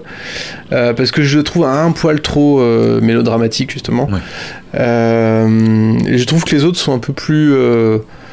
Euh, je sais pas. euh, alors la, la- celle de, de la chanteuse est un peu tragicomique sur les bords, quoi. euh, Enfin, plus tragique que comique, mais euh, mais un peu. Enfin, il y a un côté un peu absurde en fait dans tout ça. Et puis euh, il y a ce truc des fans, enfin voilà, de, de- des fans jusqu'au boutiste et, qui, est- qui est exploré là. Ah, c'est Blue, hein. oui, oui, oui, oui, complètement, complètement. Et puis, et puis j'aime bien parce que j'aime bien parce qu'il y a toujours la mer et du coup, euh, toujours, Kitano finit vraiment, enfin, il y a toujours ce truc avec les plages, la mer et tout ça qui, qui est hyper intéressant dans, dans son cinéma. Euh, mais bref, euh, mais ouais, non, le, le- non, non, mais effectivement, on pourrait en parler longtemps, mais euh, faut qu'on aille se coucher. Donc, euh, du coup, Il faut qu'on tire au sort surtout. Ouais, et puis il faut qu'on aille sur plouf-plouf.fr. Euh, écoutez, je vous propose de. Est-ce que parce que vous avez préparé vos articles à tirer en sort dans Bien sûr, plouf-plouf.fr évidemment. Mais tout à fait. mmh. Écoutez, euh, écoutons un peu de, de, de- de musique euh, pendant qu'on prépare nos articles à mettre dans plouf-plouf.fr. En tout cas, voilà. euh, merci pour ces compléments sur, sur Dolls à tous les deux. Et, euh, et ben, regardez Dolls. Enfin, vraiment, je pense que vous perdrez pas votre temps. Mais, merci public. Non, Faut me gêner. C'était sûr. Ah non, on n'a plus le droit, pardon.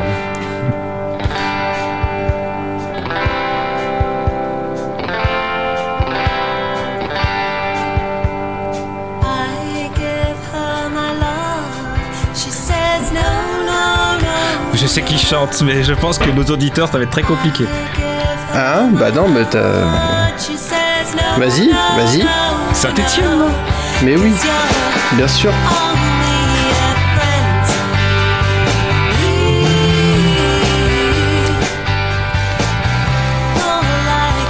On aurait pu faire une.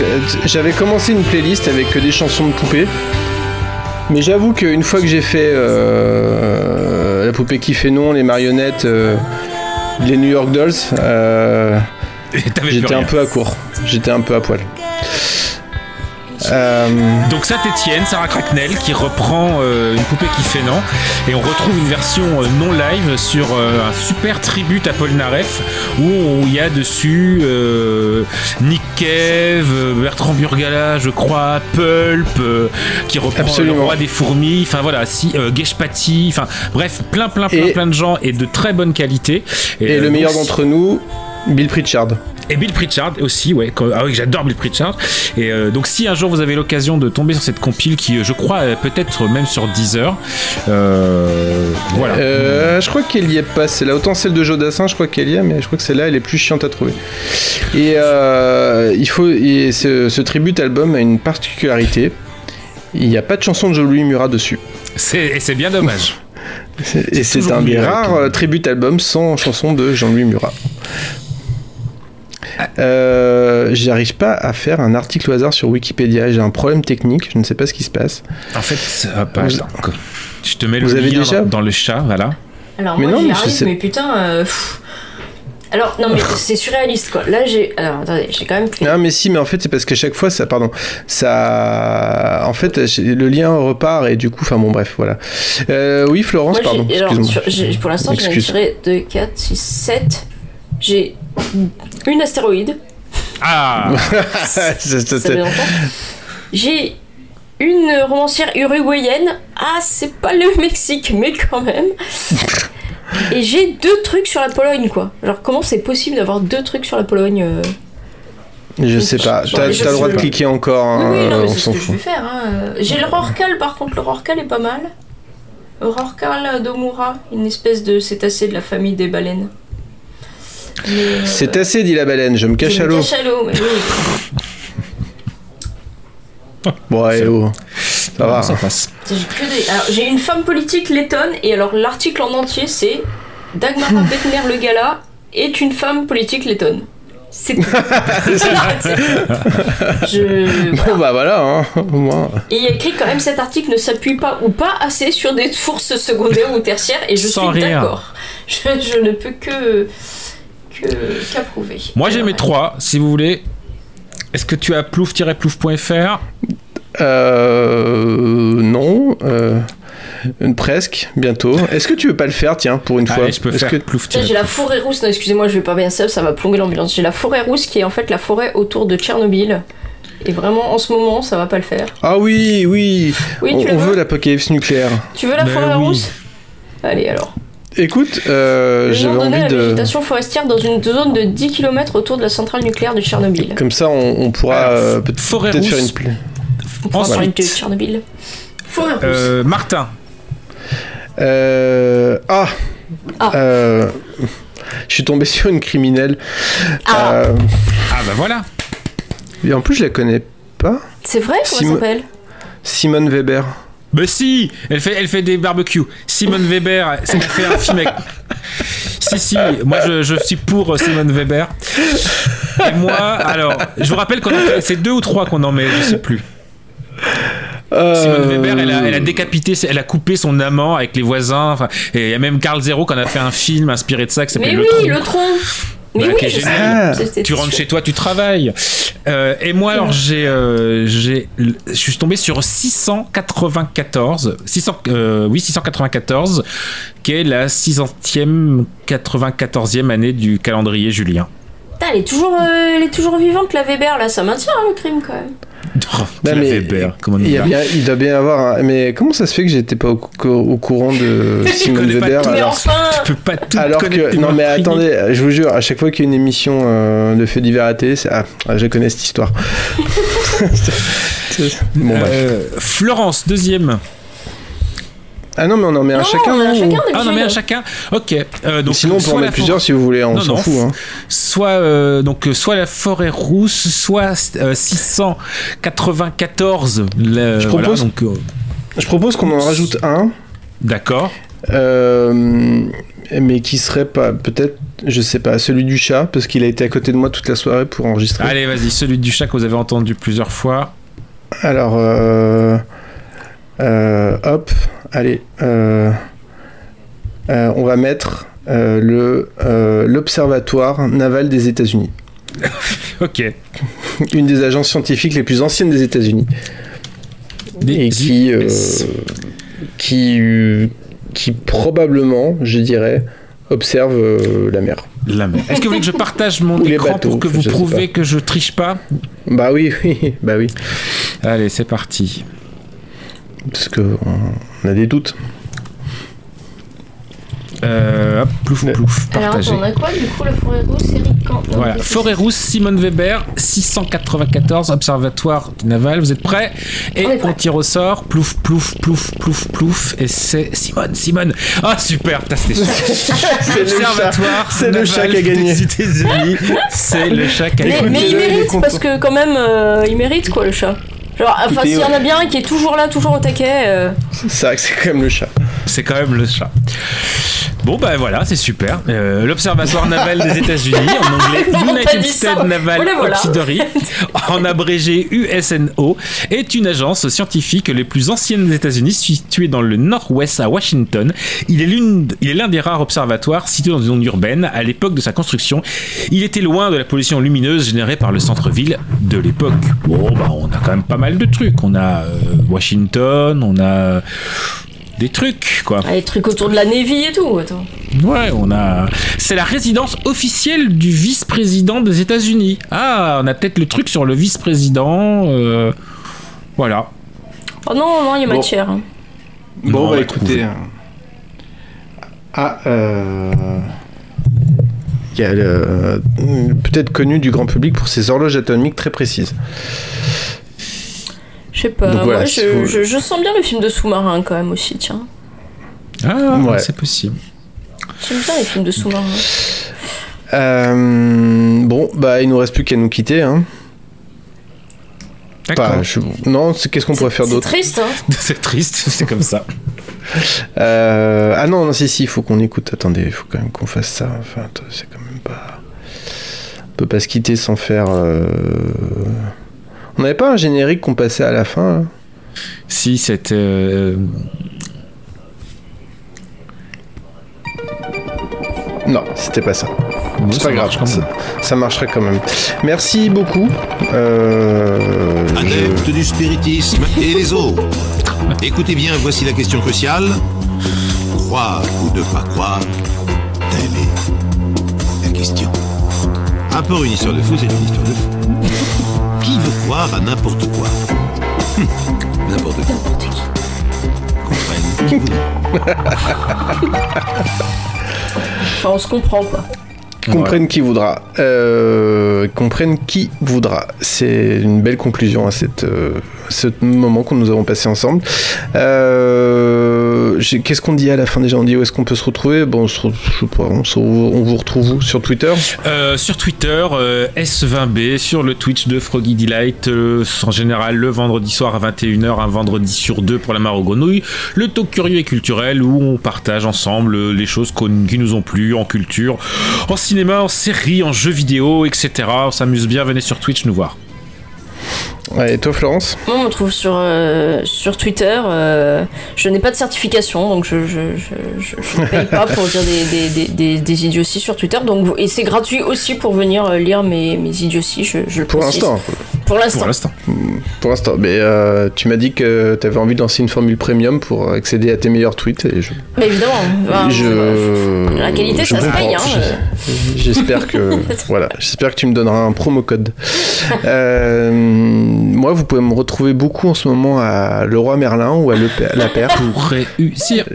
Euh, assez souvent, voilà, j'y suis assez souvent et euh, ou dans mon jardin en train de broyer des branches. Alors tu sais pour l'anecdote quand j'ai quand j'ai pardon je- quand j'ai construit ma maison Non, non, je- on était tellement clients super méga premium de Laurent Merlin avec la carte et tout qu'on a été invité à une soirée dans véridique, à une soirée privée pour genre les 100 meilleurs clients de la région je sais pas quoi avec champagne et tout. Du coup on avait un, un- comment dire un tu sais un un- enfin quelqu'un qu'on pouvait euh, tu sais un genre de, de, de, de mec privilégié non mais tu vois qu'on pouvait on, à qui on pouvait euh, débarquer dans le magasin et dire il est là euh, machin parce que j'ai besoin de quelque chose et tout. C'était assez surréaliste. Bon ça a pas duré longtemps hein, mais c'est mais je du coup je comprends totalement le...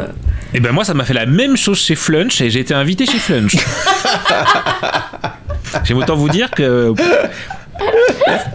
Il y avait Flunchy. Ah, Flunchy, on a flunché, mais toute la nuit, ça, ça flunchait dans tous les coins, frites à volonté, frites à volonté, quoi. Enfin, c'était Euh, Random Culture Club, c'est une plongée dans, dans l'opulence et dans le et dans le luxe, quoi. Je veux dire, à côté, les, les dîners à 500 000 euros de, de, de dirigeants à De côté de ça, Vauquier, c'est pas nous, hein. C'est C'est- que dalle, non, hein, non. franchement. bah écoutez, moi j'ai ouais, moi j'ai mangé à la cantine d'Ikea aujourd'hui. Ah, J'étais content. ça, c'est- que- ça, toujours bien. Comme j'ai pas de non fish and chips, comme euh, j'ai pas de cantine au travail, ça m'a fait plaisir. Voilà, allez, euh, bonne soirée. Merci d'être de plus en plus nombreux à nous écouter, nombreux et nombreuses, et puis et puis à bientôt. À très vite. Oh merde. Non, c'est bon.